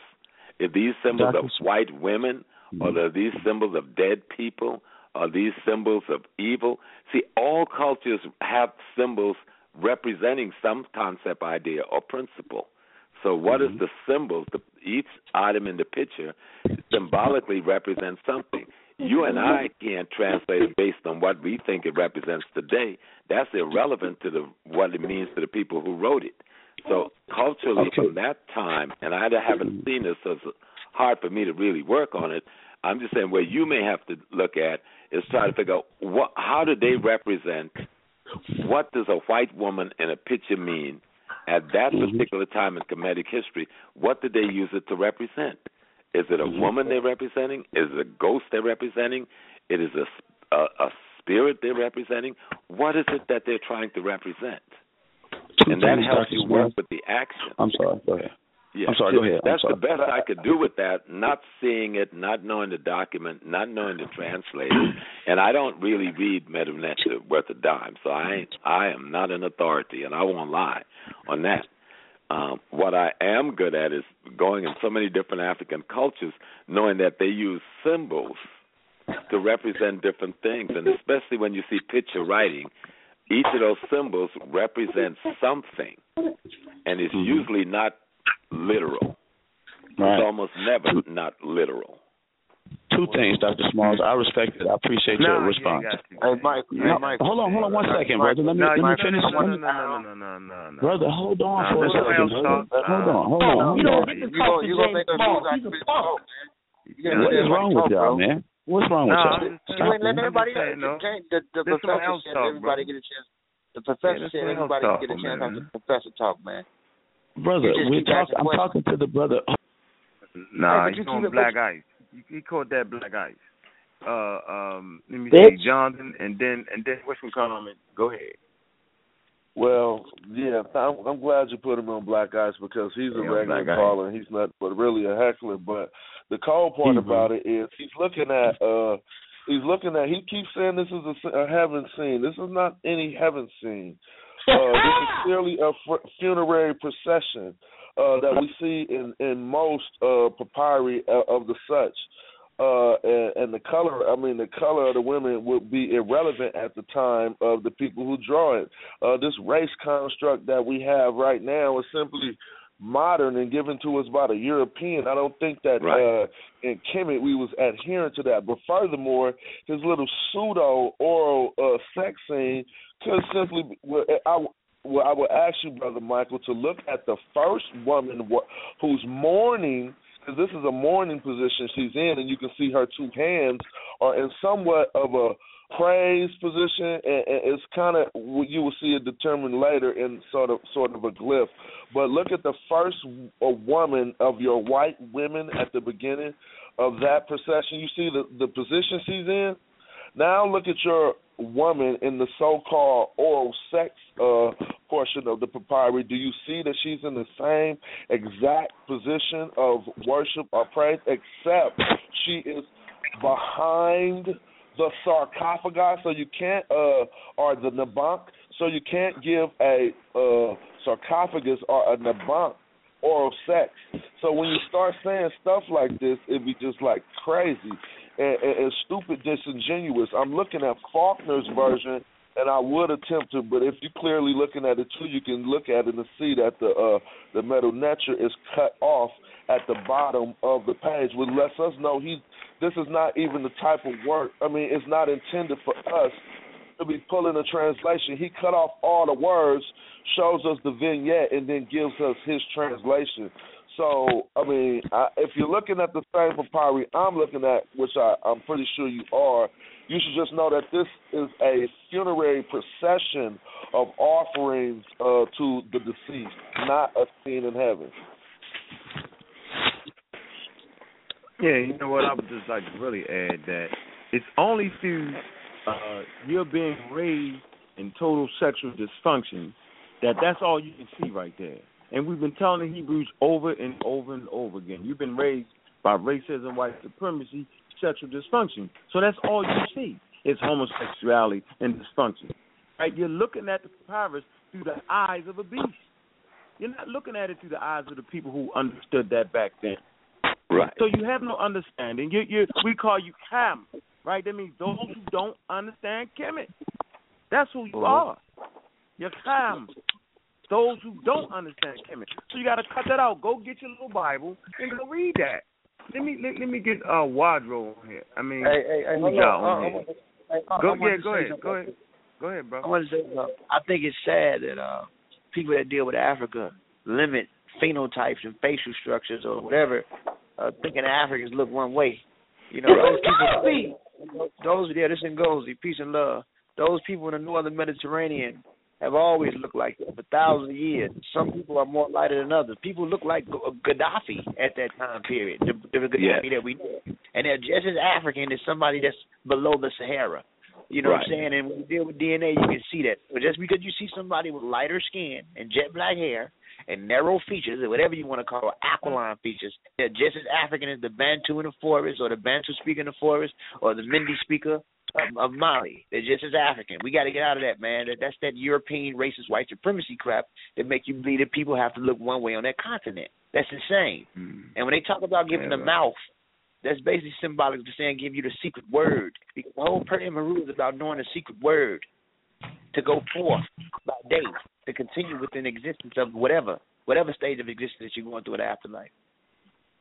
Well, exactly, so that you can actually speak. It says it. I mean, the spell is titled "For Giving a Mouth to the Deceased for Him Exactly. in the Realm of the Dead." So it's that you can speak, so that you can have your voice in the afterlife. But it's not all that they give him. But he was trying to make some pseudo interpretation with his his fake uh with his fake oral sex scene. To cause that's why I was pointing out that he was trying to point out the word mouth. I'm like, and then he says it's disjointed. When he really meant it don't say nothing about it. But it's cool. Yeah, Who's and, the and Line is open. that's why I wanted to raise the question of his intent. Mm-hmm. I mean, that's my politics because I. It was clear that he wanted to make a point that he had already decided on. He wasn't looking for an answer, Mm-hmm. not a real one. He was. He wasn't. He wasn't. Woo, uh, Woo Ja, your line is open, bro. Hey, Ho- Huh? Hotep, Hotep, um, Hotep. Hotep to the panel.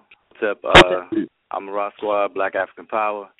Uh, man, woo, I, I had, I had so much to say. I've, I've been listening. I had so much to say uh, throughout the conversation, but I, I definitely want to give my greetings to Professor uh, James Small. Greetings, brother. Um, How you doing, sir? Uh, I'm doing good. I'm doing good. A lot, a lot of what I previously had to say, I, I would have just deferred to your comments because you, you kind of touched on the things I wanted to say before. But uh, presently, the brother that just called in about this papyri, uh, I'm gonna tell you right now. I, I don't know if he's still on the phone, or whatever, but he is. Yeah, um, he, that's that's disingenuous. The the the the oral the so-called oral sex is a fake. The um the scene that people passing around on Facebook online it, it is a Photoshop copy of the papyri. It is, is actually plate six of of the papyri. You you can you can Google the British Museum and actually look at the actual. I've, I've got my book of the papyrus open right now, and I'm trying to turn to the page. You know, I had to go break into the go in the library there and break it out.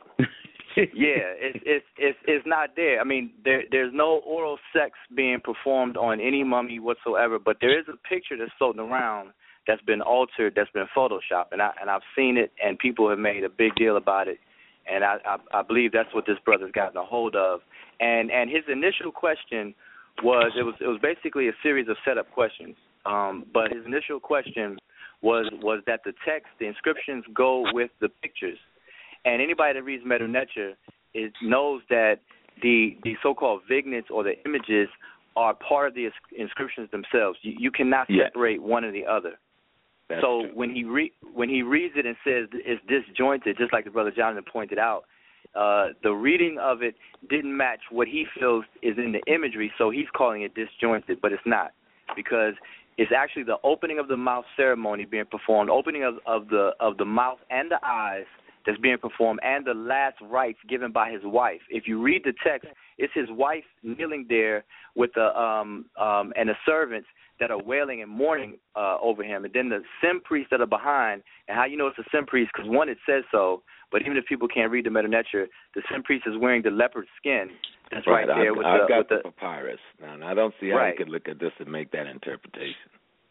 Exactly. So you know, I, I, I, I, I, I I don't need to go any further. I mean, you know, um, um, so I, I I just wanted to kind of address that. That that's that's just completely uh, wrong, and it's pretty much Well- similar to what the he he was doing. Go ahead. Yeah, well, that's what we've been going through. Go, go ahead, Professor Songs. You no, I'm, I'm looking through- at the papyrus, and it doesn't it doesn't show. And this book I got was given to me by Théophile Obenga, and this is the Book of the Dead. Let me see who whose translation this is. Um, and you know, Theophile is one of my great teachers, who I quite love. And um, this is commentaries by Evelyn Rossiter. And, um, okay, but I'm looking at the actual papyrus, and Right. um, he doesn't get it at all. He doesn't understand. Like the piece I was saying that I learned in Ghana, when people were saying obroni, and we were getting offended, thinking they were calling us white people, but they were simply referring that we came from the spirit world of the white people, Mm-hmm. and and that the white skin was symbolic of them of dead consciousness. Okay Mm. that's something who's who's dead and and and is not of the spirit consciousness of the living african so they call it obroni so when we come with the culture of the white man they they look at us as being of that same dead consciousness Mm. which is symbolized by white body, white skin. Nothing to do with race in the context that we discuss race in America. This is what this is how the Akan peoples of Ghana view um, the, the the the difference between themselves as a living spirit and Europeans as dead spirit. Mm. And they found it appropriate because their skins was white. And symbolically in their history when you turned white like that it meant you were void of the spirit of the divine. And you were either in a transition point you know going through the spirit world spirit in transition or you had not been able to be restored yet but that's one cultural expression. That's just thing in West Africa. But clearly here, I'm looking at the papyrus, and any effort of not understanding, because of the way the sister is kneeling, for him to interpret that. First of all, you know what a lot of them don't understand? I have not seen a single image of a god in Kemet or of a mummy in Kemet where the penis was in the growing area. Where's the penis usually coming from, brothers? The navel. That's a whole nother level of symbolism. The penis is protruding from the navel and not the crutch.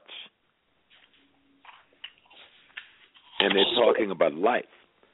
You know, I came into being because the sperm came out of my father with some sort of energy and spirit and was injected into my mother and found fusion with an egg that was being generated by my mother. That's God's life force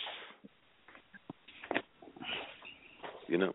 And the Yeah, umbilical definitely. cord or the navel symbolize life force. You know, that's where you're connected to the life in your mother, and they have to cut that off. So if you look at God and men on the temple, men's penis is protruding, as Dr. Ben showed us, not from his groin, from his navel. What does that symbolize? I don't know the full symbolism of it, but the people who were doing it then knew what they were trying to symbolize.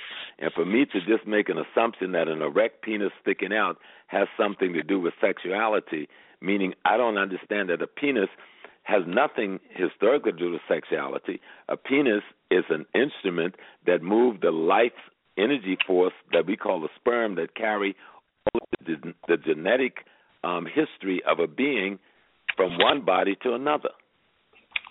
Yeah. I mean, well, Uh, let's get right down to what the purpose of the thing really is. It got nothing to do with partying, sex, feeling good, and all of this. You feel good doing the most the most profound thing to imitate divinity, because when you ejaculate into a woman and cause life to begin, you have just imitated God itself. Oh, thank you. You know. I'll just leave it at that. I'm not as proficient. Okay. You know, I know I, c- I do not read Metu Neter, so I have to lean on the brothers and sisters that I trust who do and respect their work. But I've been spending many years studying these papyrus, trying to learn and comprehend, and studying the living culture in Africa, trying to learn. Well, brother Smalls, what, what, why would you, in the book of coming forth by day and by night, right? You, you, Yes, you you're wanting to travel to the afterworld. Why would you show a scene like that? I mean, it's just, it's just disingenuous by the Hebrews to undermine their own self and their own culture. It's disingenuous. it just is. You know, at the um, at the um, the the at the um, what do you call it? At the debate, Debate. I had to be the neutral guy, but I'm not really Right. neutral on the subject. You know what I'm saying? right. And right. there's no. For, I felt so sad for the young brothers who were Hebrews. Technically, in the little academic realm of doing a debate, they did a fair job. But in the realm of displaying truth, they did a piss poor job. Mm-hmm. Okay? Because mm-hmm. they know in order to say I'm a Hebrew, you've got to have Kemet give birth to you. Yes. Mm. Okay. And they didn't want to deal with that. And I thought, and I held y'all responsible because you didn't make a better case of that. Because without Kemet, there is no Hebrew. Kemet gives birth to them. They come up out of Kemet. They don't exist before that. There is no Hebrew nation. And even if it's mythology, even in the mythology, the mythology says they come up out of Kemet and they came into being. You know, leaving out the details. You know, the burning Right. bush and all that stuff. Okay. No, But you understand what I'm saying? Mhm. Even if they say, okay, it's history and it's true. Moses is 80 years old. He grew up from a baby in the house of the Pharaoh. He had to learn Metanetru all of his life. He had to know the admonitions of Ma'at before he could walk straight. So how come he got to go up in some mountain and talk to a bush to get something that he was reciting all of his life for 80 years? I mean, it's just such foolishness uh, that is scary. That it can't be seen. So when people hold on to something, it's like the parable I made yesterday about the the the, the soak log. A ship sinks, and all the people have to hold on to is a log. The log gets water soak, and it's about to sink after a few days and drown them. You pull up with the Kemetic yacht and say, "Get on board," but the psychology of attachment to that water soaked log won't let them turn it loose to get on that yacht and go to safety. Y'all understand that? Yep. I'm trying to use parables here. Yep. to make it simple. You know. Um, I just, I just got one one one comment, one more comment, eh, and uh, that's kind of some of what I was going to say before. And I think that a big major problem dealing from the Hebrews, based on the event that took place on Sunday, um, we have a case of, you know, one one of the one of the reasons for ini- initiations or the initiated initiatic systems was was to create an environment so that things can be systematically um, uh, step by step explained and taught to to individuals. So w- within the initiation system, you you learn by allegory and metaphor, but you're but you're given the the realities behind the symbolisms as well.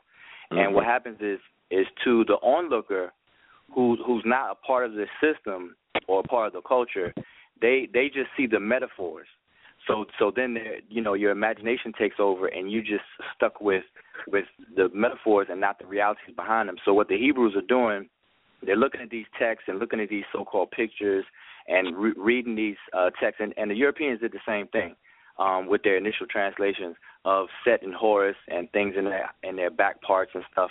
They don't have the realities behind these stories, so now they're running wild with it. And the Hebrews are, are and and, and much of, of that stuff about Set and Horus is the writing of Plutarch, and it's not our interpretation. This is Plutarch's interpretation that they're running. This little Greek freak. And if you're a Greek right. freak, what else are you going to see except freak when you look at something?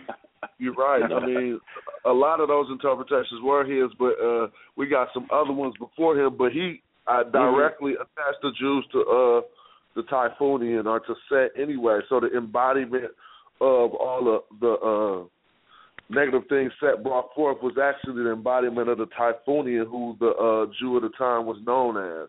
Is, is, Mhm. is- And and Yeah. we know that there are other images of Set as a god.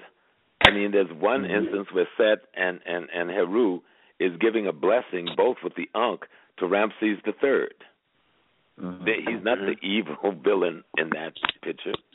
And there are many other instances where we see Set as anything but a devil. Exactly. He protects Ra in, in the underworld. He actually fights Yeah, off uh, right. Apep. That is older. That is older than Ra. If you go back to Ta-Seti, he's one of his oldest depictions was a giraffe. He's older than Ra. hmm Well, And that's remember, see, oh, we're talking concepts, ideas, and principle that's alive and observable and understandable in nature, and then we assign images to these things to explain to our consciousness by using anthropomorphic symbols out of our ecology to make the ideas make sense. Mm-hmm. And there was no man walking around with a falcon head or an ibis bird head, you know. so we have to be clear on that. And and and these people with the other religions, if nobody ever let me see, my thing is like this. My shit is simple because I had to deal with this tonight. If nobody ever saw a single document out of Kemet, none of this shit they call religion makes sense given the aftermath of it. How could it make sense? How can you have righteousness, order, God, and justice in the midst of the mayhem going on in this world? It it, it doesn't. You know what I'm saying? I wouldn't care Makes no sense. what kind of book you got. The proof is in the pudding. Mhm. You're right, brother. We, we, uh, Professor Smalls. We always say we don't judge a religion; we judge the people that follow the religion. hmm All right, let me get this next And call. even the religion itself, as a body of thought, should have the capacity to transform the people. If the people are reading that body of thought and addressing it and is not transformed by it, then it is insufficient for the task. Mm. Yeah, absolutely, positively. I wholeheartedly agree with you. All right, three one four. Your line is open. We got the great master teacher, uh, Professor Smalls. I'm not a master teacher. I'm just a dude that done got old teaching. and this you know. Your master, going on, your huh? master teaches me. master teaches me. How you doing, Pionki? Somehow I need James, how you Peace and love, doing? brother. Haven't talked to you in a long time. Yes, sir. You know, uh you had a young man that was earlier was talking about where he needs to go and was talking about his name. That's me. And he so luckily yeah, you luckily live in Chicago. Well go over there to uh Northeastern Kemetic University. Institute. Right, Kemetic Institute, uh, Jacobs Carruthers Mhm. uh spot. It's at seven hundred East Oakwood Boulevard, right off of Cottage Grove. Yes, All right. And Okay, I live on Cottage. You said Yeah, off, right uh, there, right there across the the street number, from the John. church where uh where uh Send the number. where uh, Reverend Sampson t- preaches. hmm And, you know uh, Reverend Sampson? I ain't seen Sampson Yeah. in years. Well, I haven't seen Jeffries in years. Last time I seen him, he was over at a Soot when I was over there with uh, Ashford yeah, he, one time. we we did a radio show tonight with Gary. He's doing good. You know, age gets. how y'all hotels? How y'all hotels doing over in uh, Cape Coast?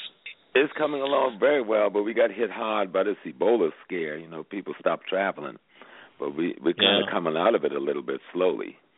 Uh, the conferences Mhm. are coming back, and pe- the guests are coming back, but people went into a panic, and no one was coming. There were days we had no guests at all. But you know, uh these brothers here on Amarat Squad remind me of the New Jack Squad, New Jack Yeah. Scholars. Yes, sir. And I And know that you too. probably see the same. Yeah, they are. And uh you know, uh it's two ladies that I know, two sisters that I know that knows Metu Neter real well. Of course, Jake is dead, but you Yeah. mentioned I think that lady's name was Sister Yvonne that worked there with him. Yes, Sister Okay. Yvonne. Yes, sir. She she's good. Then there's another elder lady out in California. I never did meet her, and I don't know if she's still living or not. Um, I know who you're talking about too. She was with Maulana, and then when they put that whole thing together with with Kwanzaa, the Mhm. a tall, bright skinned sister. I, boy, it's hard for me to remember. Yeah, it's been a but I know time. uh, Obenga Obenga is was we used to teach in a university out there. I don't know if Yeah. he taught in the same one that Oba Shaka was in. Yes, he taught with Oba T'Shaka and Wade Noble. Yeah. But uh the best way I would say to learn what these brothers are talking about, they have to do like Dr. Ben said, you got to get out there and do the field research. Mm-hmm. That's the because when you're sitting there and and you know the papyrus of Ani is about 75 feet long, so I don't know what this gentleman was talking about because he surely couldn't put that in one book. Foolishness. Oh, that's your boy, King. But That's your boy Edward, Huh? the Hebrew guy. He, you know, he and the Hebrew war machine, they was part of that uh, debate. Come on, man. You know they crazy. But you know the thing that people people can't realize, Unc, is if you started off the day with all your prized possessions that you have, including your Bible, and start going back in time.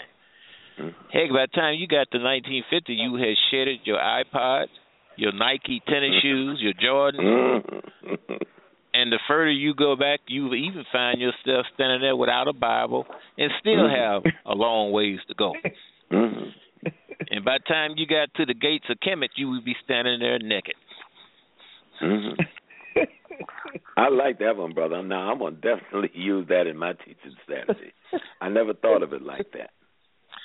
Small, Never they, thought of it people try to take things back into a period of time when it just was not there. Right. You know, And common sense tell you And you just you cannot miss something.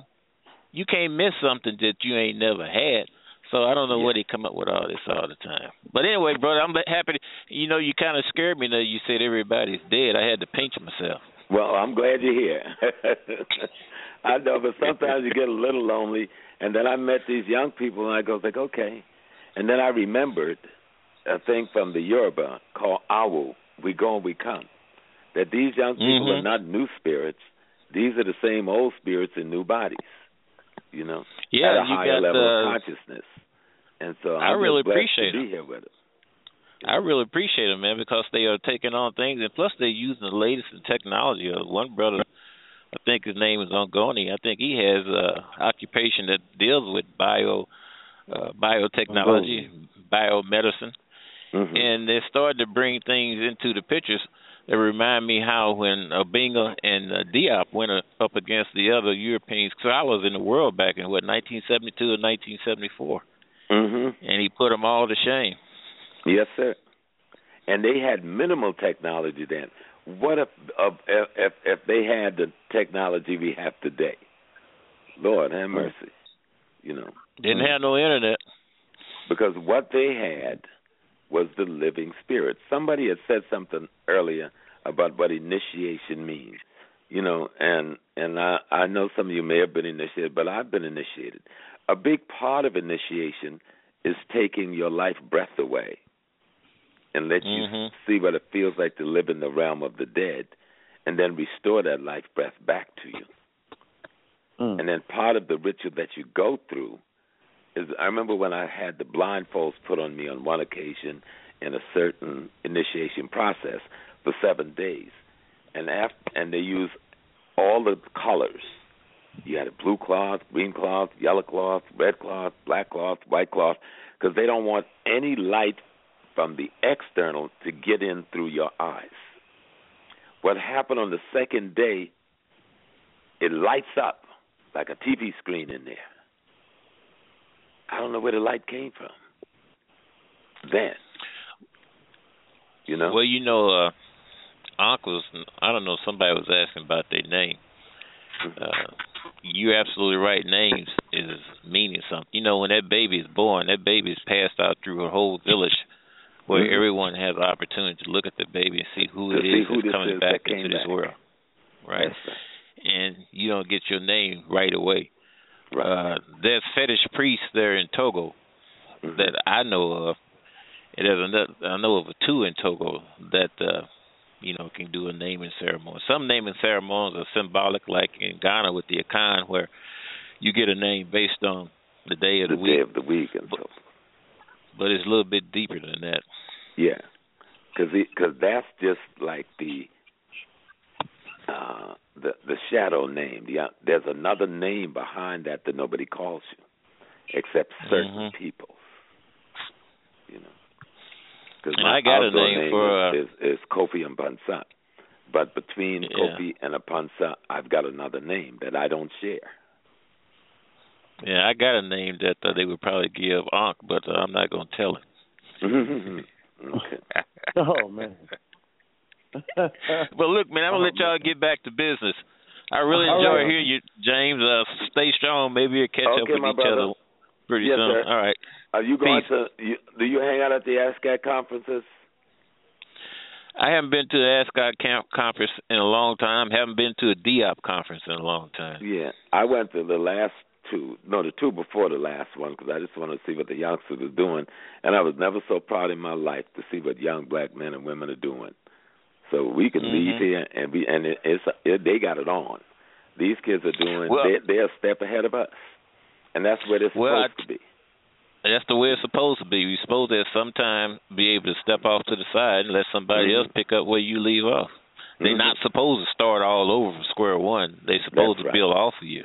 and they're doing it. Our young people, there's nothing you can do but be proud of them, you know. So I was out in Chicago a few weeks ago in that storm. I was locked in at a, at uh, Northern Illinois University for about three days before I could get up out. Is Conrad still Conrad retired, didn't he? Yeah, I think Conrad is he still over the um the center? I think he's he's I don't know. still over the center. You know. Okay. You know, he took Jake's place, and Oh, he's wow. still there. But he was talking about retiring because I was talking to his old friend Dorothy Tillman the other day, and um she had just spoke to Conrad a few days before that. Mhm. So I think he's still he's still over there. I owe Sister Rosemary a call. Um, so Well, NBUF has probably got three chapters, one in Houston, one in Kansas City, and probably the one up in Muskegon that's probably still powerfully kicking. Maybe yeah, and the one in D.C. with the San young boy Adolfo. Yeah, I'm going to Yeah. be speaking for him down on the 22nd. He's working very hard down in D.C. to keep that chapter going. Mm Mhm.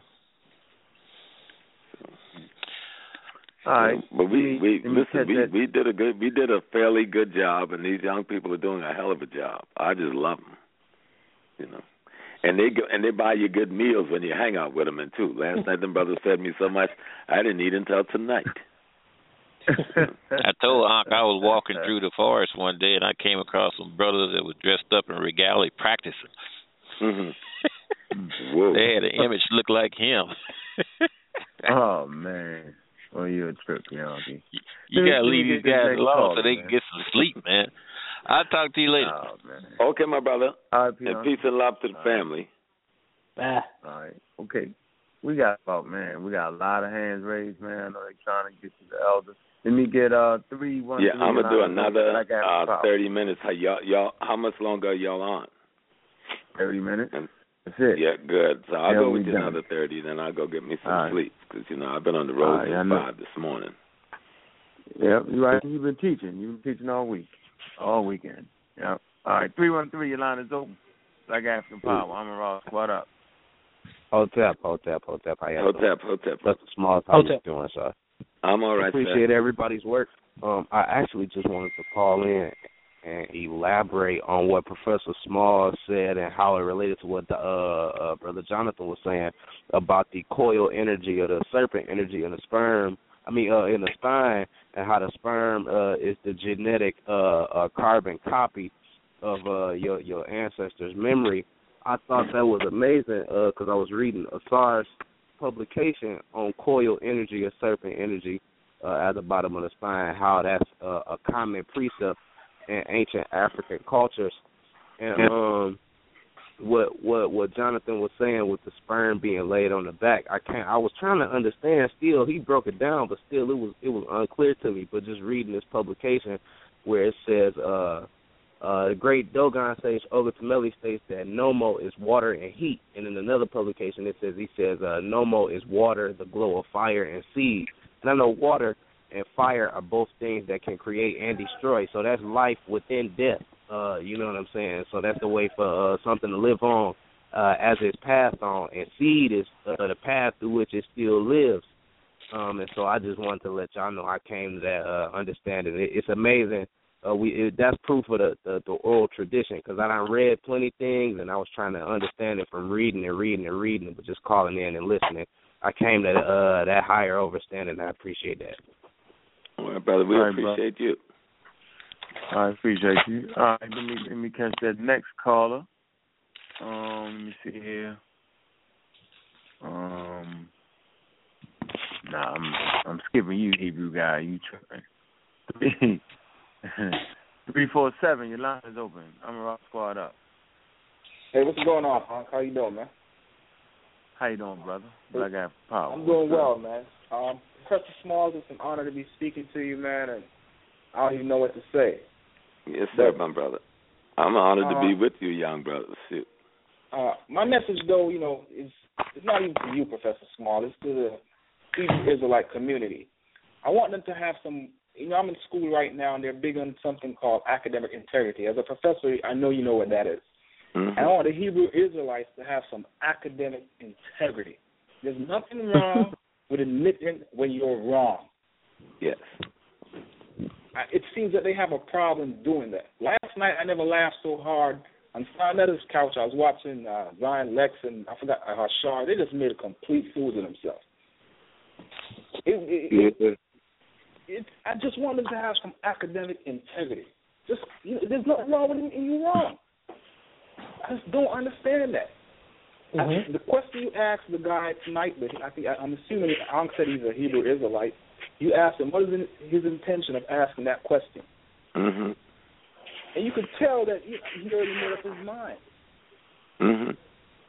You see, He was just trying to make a point, thinking he could use his rhetoric to trap us Yeah, into man, not being able to respond, and then let him, what he said, stand as the rule. right, And so right.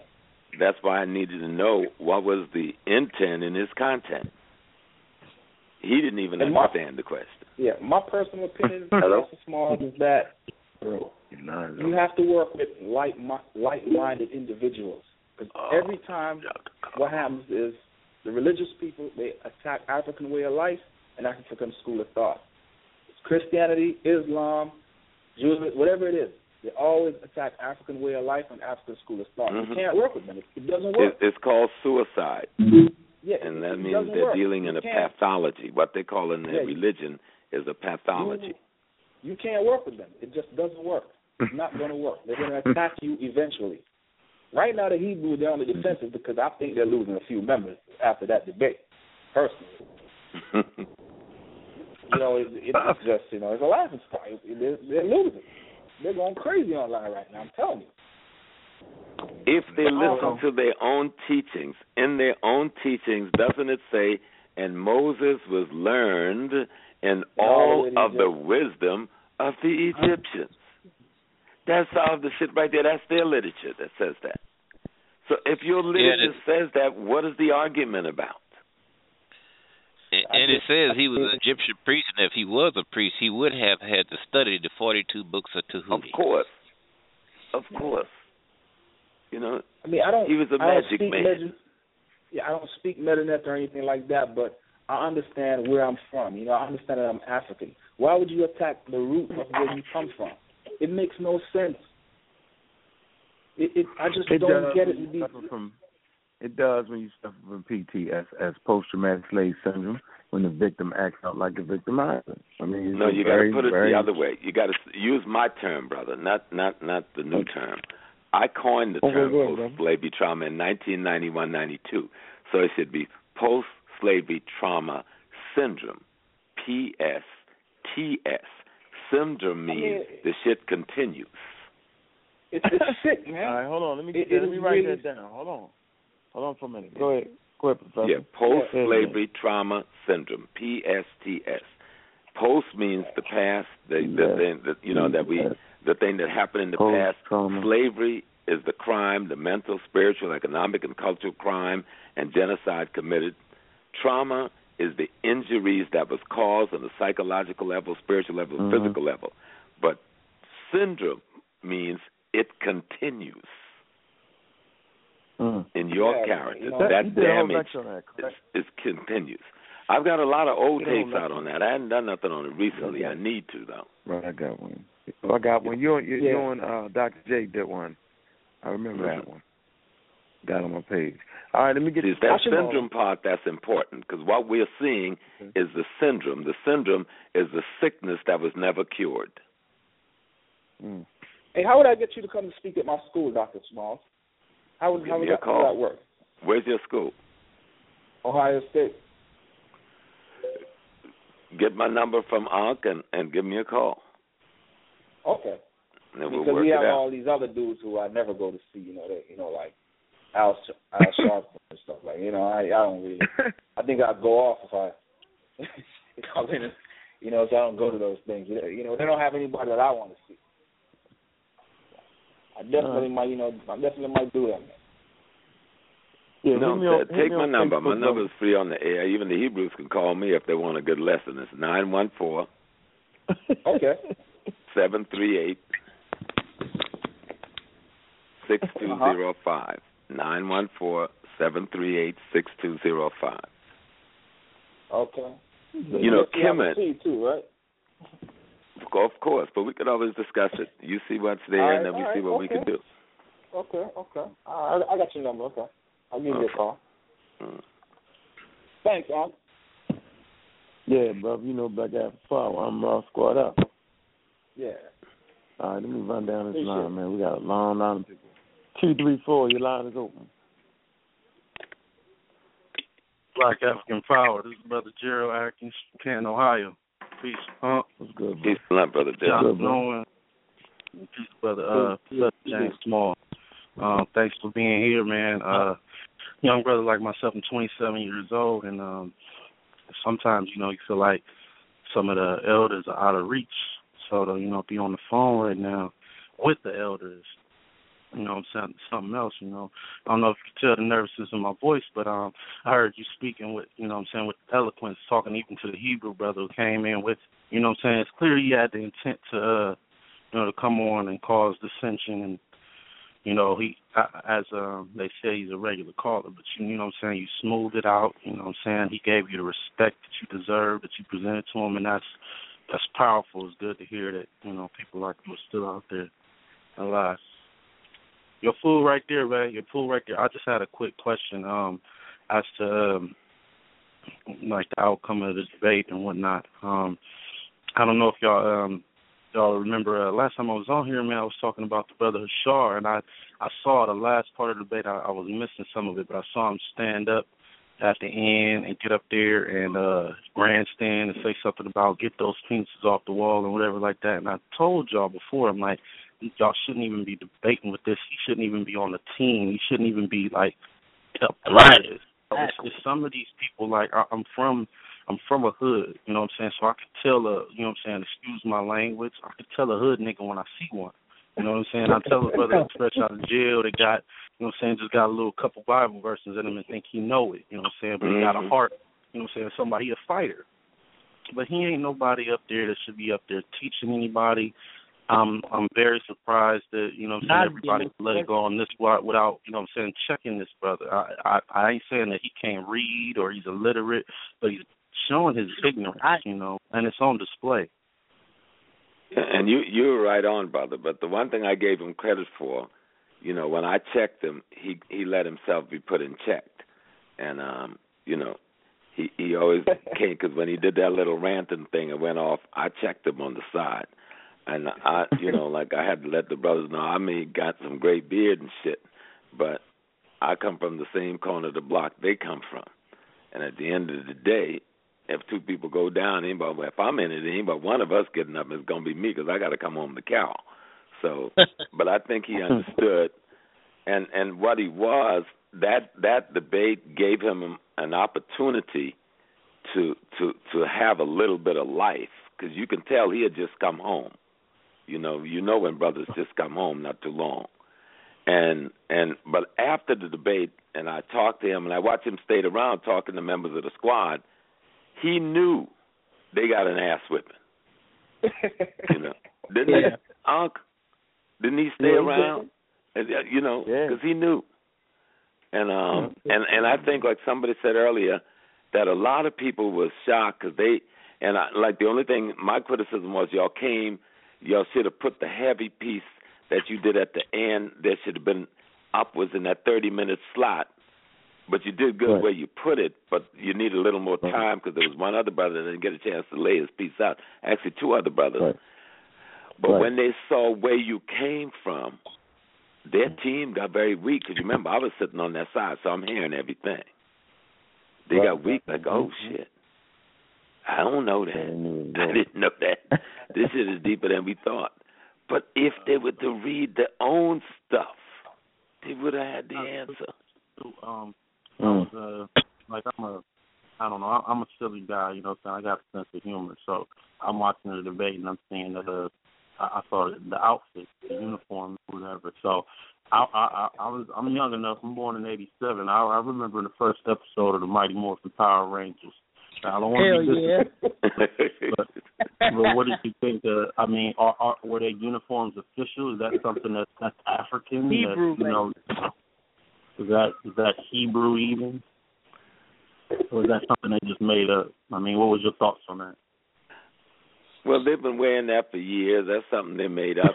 And I used to always make a joke was where did they get the studded uniform back in the day? They couldn't even do studs back then. Earth, so and fire. I always had a problem with understanding that. But also at the same time, now let us bring it because as an elder, I got to bring it to a level though they may be adversaries, they're no less unconscious than other element of unconsciousness in our community, and our obligation to raise their consciousness is the same. You Mm-hmm. understand that? Okay. Mm. I do. I do. So, so, so they're still ours. You know. All right. All right. I really want to say, you know, peace to the peace to the squad, Black African Power. Black, Black African Power, Power, brother. brother. All right. 216, your line is open. I'm around squad up. Magi, apples up. 216. All right, going, going, gone. All right, the next. Uh, one, one, one, one, one. Your line is open. I'm around squad up. Yeah, that's you. That ain't me. Oh damn, that is me. Is it? yeah, that's you. You talking? That oh, what's up? it's What's up, man? I didn't know I was back on here. I just wanted to say, uh, oh, last thing I wanted to say, I wanted to talk before we get off the line uh, about uh how man created deity. Uh, how, Wait, wait, wait. You was just on here and hung up and called back in? No, no, I just pressed one. Four Oh, times. all right, go ahead.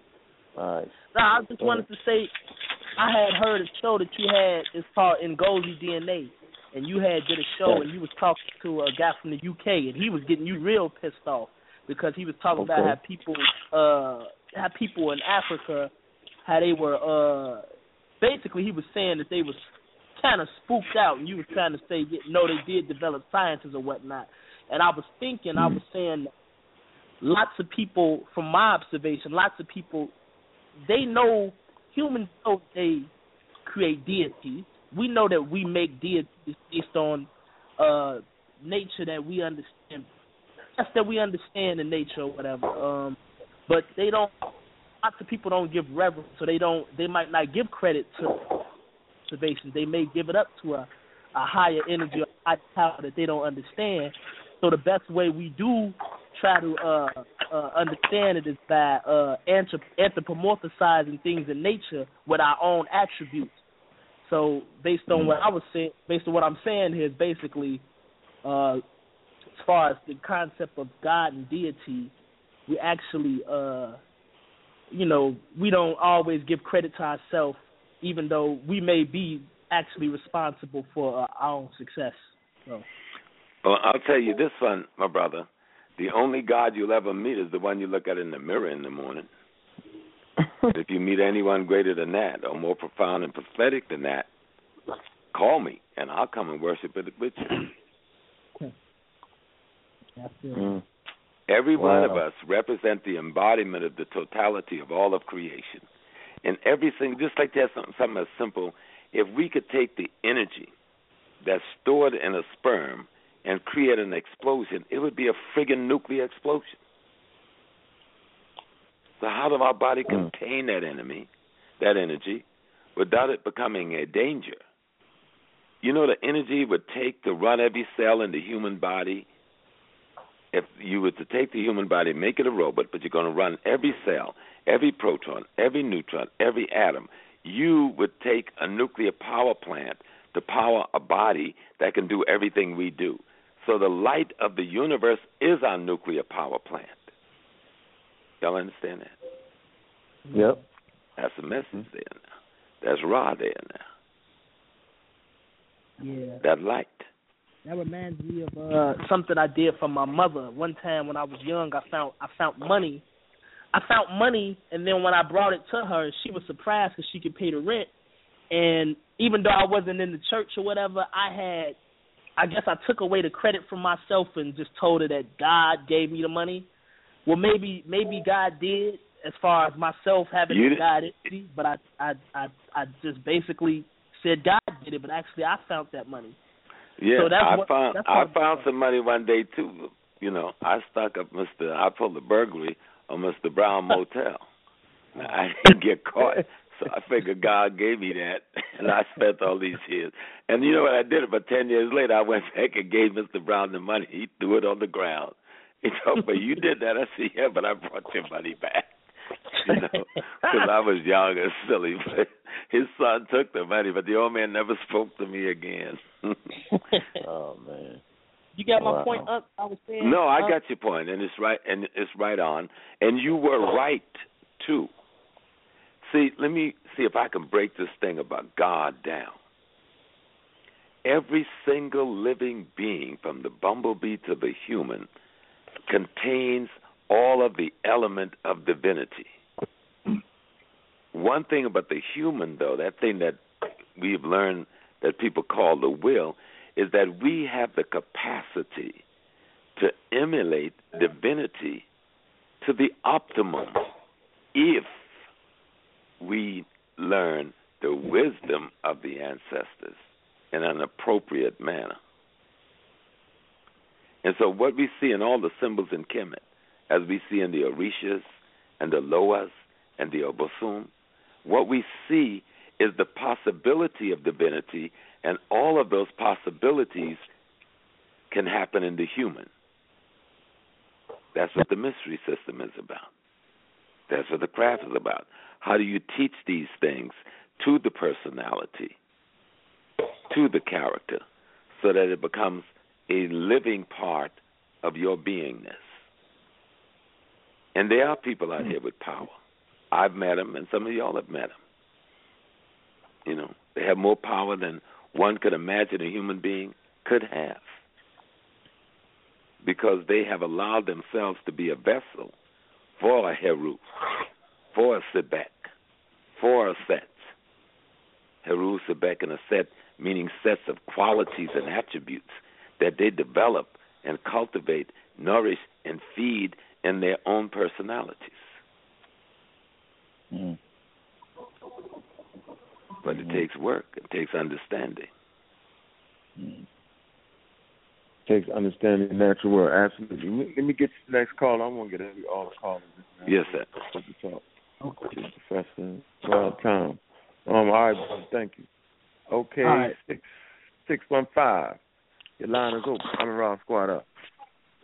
Yeah, peace and peace to Professor James Smalls. Peace and love, sir. Um, Professor James Smalls, I have a couple of issues with um, Kemet and what y'all are saying today. Uh, now, just to be quick, not to be adversarial, but I think um, because Yeah, you're, you're gonna be that next. You're gonna be that reason, next. We already know. that you'll that you'll answer this honestly because your peers on the line can never answer these things honestly for me. Um, Hey, Lex. now, as a, as an Hey, Lex. Lex. Hold on. I'm gonna put you on. I'm gonna put you on mute. Yeah, I'm, I'm not Professor James Small's peer. Let's get that established. Let's get the order of operation correct before you start down this crazy line. If you're gonna be crazy, right? You know what I'm saying? Don't do it. So I'm gonna open up your line, yo. All right. And last time I checked, you're not an initiative of anything. All right. So stop playing that game. Line is open, Lex. Go ahead. See why you cause contention. All right, let me just go on, bro. I haven't done But you anything. was coming in with the stuff. soft stuff. You was already coming with the crap. I, I can I can smell Okay. your line away. Uh, I'm I miles away, bro. apologize, brother. Let me Thank continue. All Thank right. you. Yeah, man, go ahead. Professor Professor James Smalls, you mentioned uh like the penis of Kemet and said, well, you know, obviously it's an undeveloped mind that would just see that and interpret that as something sexually. I agree. And you also mentioned that well, the Hebrews had no birth. Um, you know, they had to come out of Kemet and Moses was uh, you know, raising learned in all the wisdom of the Egyptian and you mentioned the burning bush, and you said it was foolishness. But my question is this, and I and I think it's a psychology because we know the damage that Christianity's done to this. But I know um, that you have to know that if you can see the penis is symbolic, you know that burning bush is symbolic, and that you know I heard brothers talking about like the cold energy we can see that same symbolism in the Bible with the serpent, or when Moses raised up the serpent in the desert. Also, see And and I agree with you. I can tell you right now, I agree with you if we see it as symbolic. But when people make it historic, that changed the nature of it. Let's look at it as symbolic. I know what the burning bush means. You know, Right, and- and I understand that's the human mind right, having right, an enormous experience. And Right, I and so- understand what Moses did. If we make Moses a historic character, and you're dealing with a people coming out of crisis, remember the Hyksos occupation of northern part of Kemet is ending at the same time period that we're saying the Hebrews leave the land. Okay? And so if you had a people under 400 years of oppression of a foreign group in their own land, just like we've been in America for only 200 and something years, close to 300 years, look how we have gotten acculturated European. The Hebrew Israelite, under the, the, the dominance of the Hyksos, got a cultural, culturated Hyksos. So when those black folks came up from the South to remove those people from our land and from leadership in our land, many, but if you want to take it to the and make it historical, then we got to look at the fact that many brothers and sisters who had become a part of the dominant culture did not see alliance with the liberating culture. If you're going to make it a historic thing, but if you're going to make it metaphorical, that's another discussion. And we can have a discussion then about metaphor and spirituality, and we can explain what the Hebrew tradition really means. It's another way that brothers and sisters had to arrive at trying to find the same body of knowledge, because there's only one body of knowledge in nature. There's only one set of divine laws, and it is the laws of nature. There's only one law of God, and it's the laws of nature. It's the same in China as it is in Kemet. It is the same in Kemet as it is in Palestine. So no matter what the people call themselves in religious terms, everybody is talking about trying to subordinate themselves to the learning of these laws so that they can organize themselves for survival. That's all this is really about. Let's take away the mystery. And so we have to decide when we say uh, Hebrews or Christians or Muslims or even Kemet, what are we really talking about? Are we talking about the historical experiences? Are we talking about metaphorical experiences? Are we talking about spiritual experiences? And then we try to sit down and makes sense. There's only one black race. So you can't have a Hebrew race and a Kemetan race and a Yoruba race. These are the same black people having different experiences around trying to grasp and understand the laws of nature and apply to themselves at different times in history in different locations. And ain't nobody got any God that's any different. The only thing people got is the degree to which they comprehend the capacity of the vastness of deity. Right. I'm in I'm in total agreement with that. So and that's why I heard some some brothers use the term academic integrity. So I'm Mm-hmm. mm saying that we know, you know, any ancient text that's that's um giving us some deeper inner meanings, it, it we know it's not historical, right? But if you know that, then it's That's- disingenuous for others to go and say, um, because in in the so-called Afrocentric movement, what they do is say, well, the Bible's garbage and full of fairy tales, and it was used to enslave us. Yes, And it is, But and it, it- was used right. to do that. It was used to carry one of the greatest genocidal program in the history that lasted Right, I for mean- hundreds of years unabated. right. We're so what else that. can we Right. say about it? Hitler's I'm Mein Kampf. is- I read Mein Kampf. Have you ever read Mein Kampf? It's a fantastic document. Well, but let me Hitler used it to commit genocide on the highest level. Right. So Mein Kampf just got some beautiful wisdom in it, but that doesn't Okay, clean so- up the filth that it did. Right, I agree with that. So it's a tool just like a gun. You know, it can wisdom can be used for, you know, we can polarize that and that and, and as an initiate I'm sure we're aware of polarization there's really only one power that can be go any way. Uh so what I'm saying it would be more productive to say, well let's show you the real meaning in the book instead of going to people who have maybe the wrong beliefs about something and saying, yo, what you believe in is just plagiarized garbage and not when people who are uh, in But the they're know saying know the same thing, and they're attacking Oh. their mother and their father, and they're attacking Right. the house of which they came. If you're attacking Right, your mother and father and the house of which you came, you need your ass whipped, and No, then I you can agree. have a conversation. So what I'm saying is, but we know that the uh, the meanings in it is deeper. But another question I have for you is, I know some people who lived in West Africa, you know, and, and, places like that. When I speak to other Africans from other cultures, you know, Mhm. from Zambia or uh, you know Nigeria, other places, when I talk to them about Kemet, they kind of take an offense, not an offense where like they the one this is just my experience you i'm sure you've been to africa and so you may know more but this is just my Mhm. experience they say they won't promote kemet over their own culture they don't look at kemet in Most africa of them don't they'll, promote they'll their own talk, culture. Most Africans you will see from home are Muslims and white Christians, and they despise their own culture. I don't know an African country where African cultures hold up except in the darkness. C- Could I say something, James?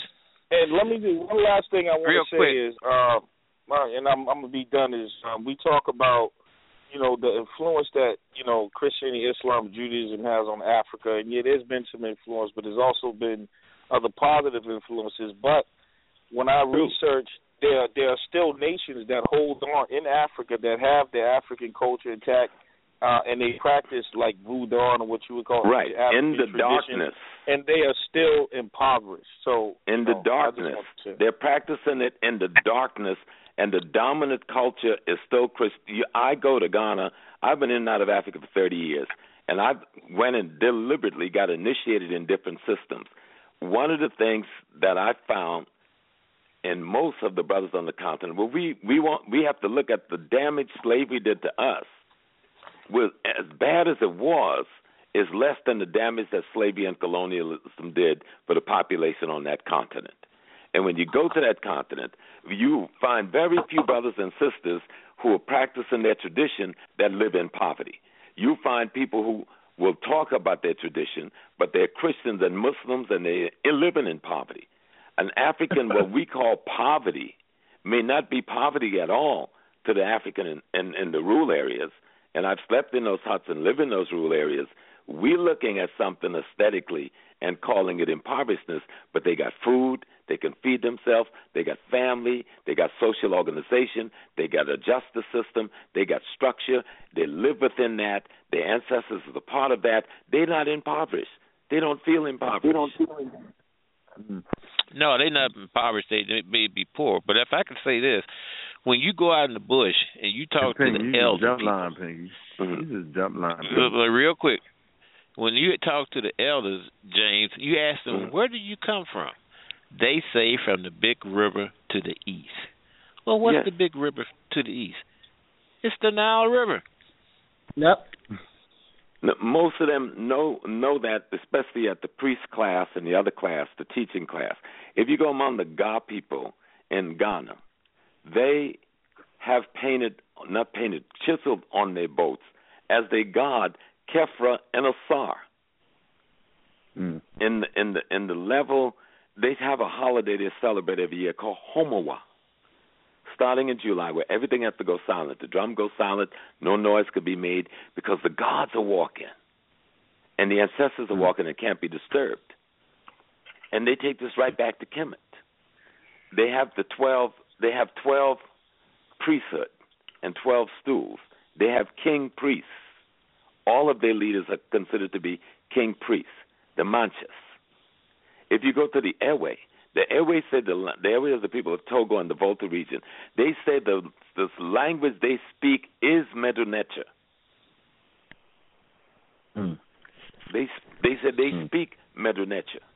They talk about the throne they brought from hmm. Kemet and how they lost it in the Volta, and it took two years of the divers back and forth before they found the, that throne and took it to the mountains of Togo, where it's safely kept. There's all kinds of rhythm there. The Yoruba, going back to Johnson's writing in 23 and coming up to Akinjogbin writing today, they all said that they journeyed from the east, not in one sweep.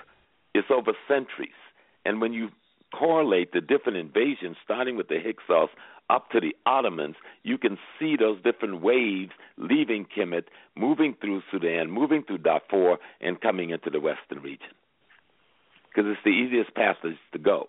You won't go straight south because you got to go uphill. Nobody run uphill when they're running away. They run on flat ground. You know, or even if you're moving day by day. So we, we just have to do do the study. We're not really.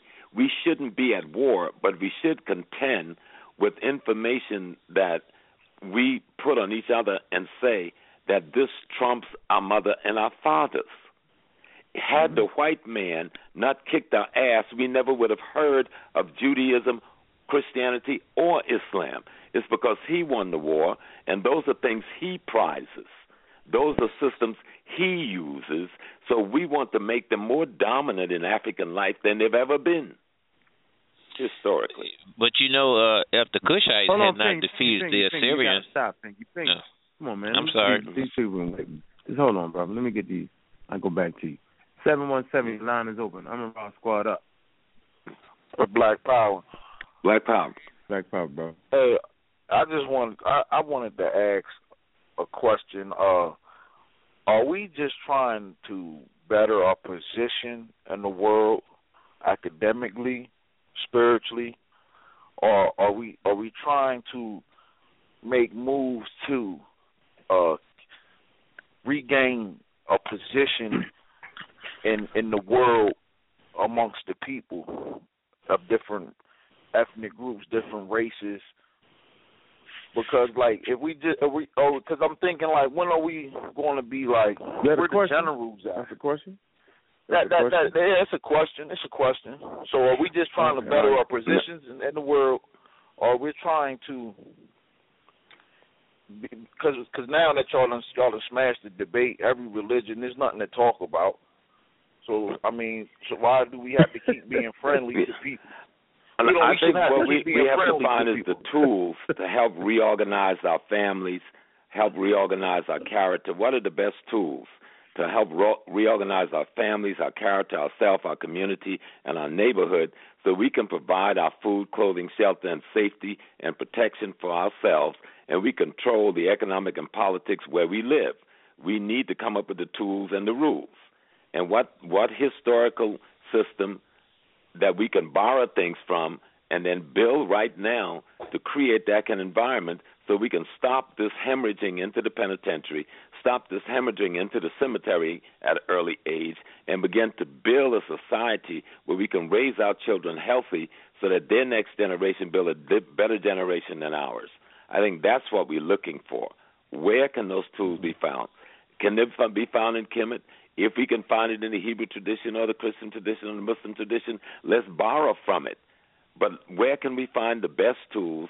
Where's the best model and example of our ancestors that we can mimic that can help us provide the food, clothing, and shelter for ourselves, big, make jobs for ourselves, protect our women, protect our children, and protect the places we live?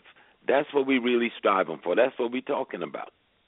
To see what I'm thinking. Hmm. Like my my father. Hey, hey brother, you got one question. Hold on, brother. You just had one. Oh, okay. Question. I apologize. I apologize. You only now, yeah, your line is full, man. Let me get this next next call. Yes, sir. Line two. Uh, three one three. Your line is open. I'm Rod Squad up. One question. I'm Rod Squad up. Peace to the elder, uh, James Small. Peace, sir. I'm calling in. Um, I've been listening all night, and uh, the topic was how we gonna use the energy from the debate to work on our community. Uh, mm-hmm. we've been smashing the Hebrews for the longest. All them religions is over with, and we got yep. the energy mm-hmm. in our field right now. So we're trying to see how we can channel this to uplift our movement within our community. And I ain't, I I really ain't hearing nobody build on it. I just been hearing Hebrews call in. Yeah, dude. Hey, I got. We, hey, give, give my bro two questions, cause, cause I got one too, man. So I'm gonna let him finish what he got to say, dog. Go no, no, we got one more call. Hey, you can't do it. I, I heard him though. Yo, we'll do a whole show on what we're gonna do. I, I mean, I promise yeah, I just you, been, uh, it been it been Hebrews calling in all night trying to throw it off yeah, the top. Yeah, man, and that's that's they man they said if if we gonna build, man, when we put something on the record, if we gonna call the debate a trial, they lost. Uh, yeah, they lost. It's taking it's, it's taking energy and resources as far no, and the, you're right. the you're right, young man. And so I was trying to address it a second ago before you called. That what we are looking for is the tools to help us better organize our characters, better build our families, better create neighborhoods and community. What are the be- what are those tools?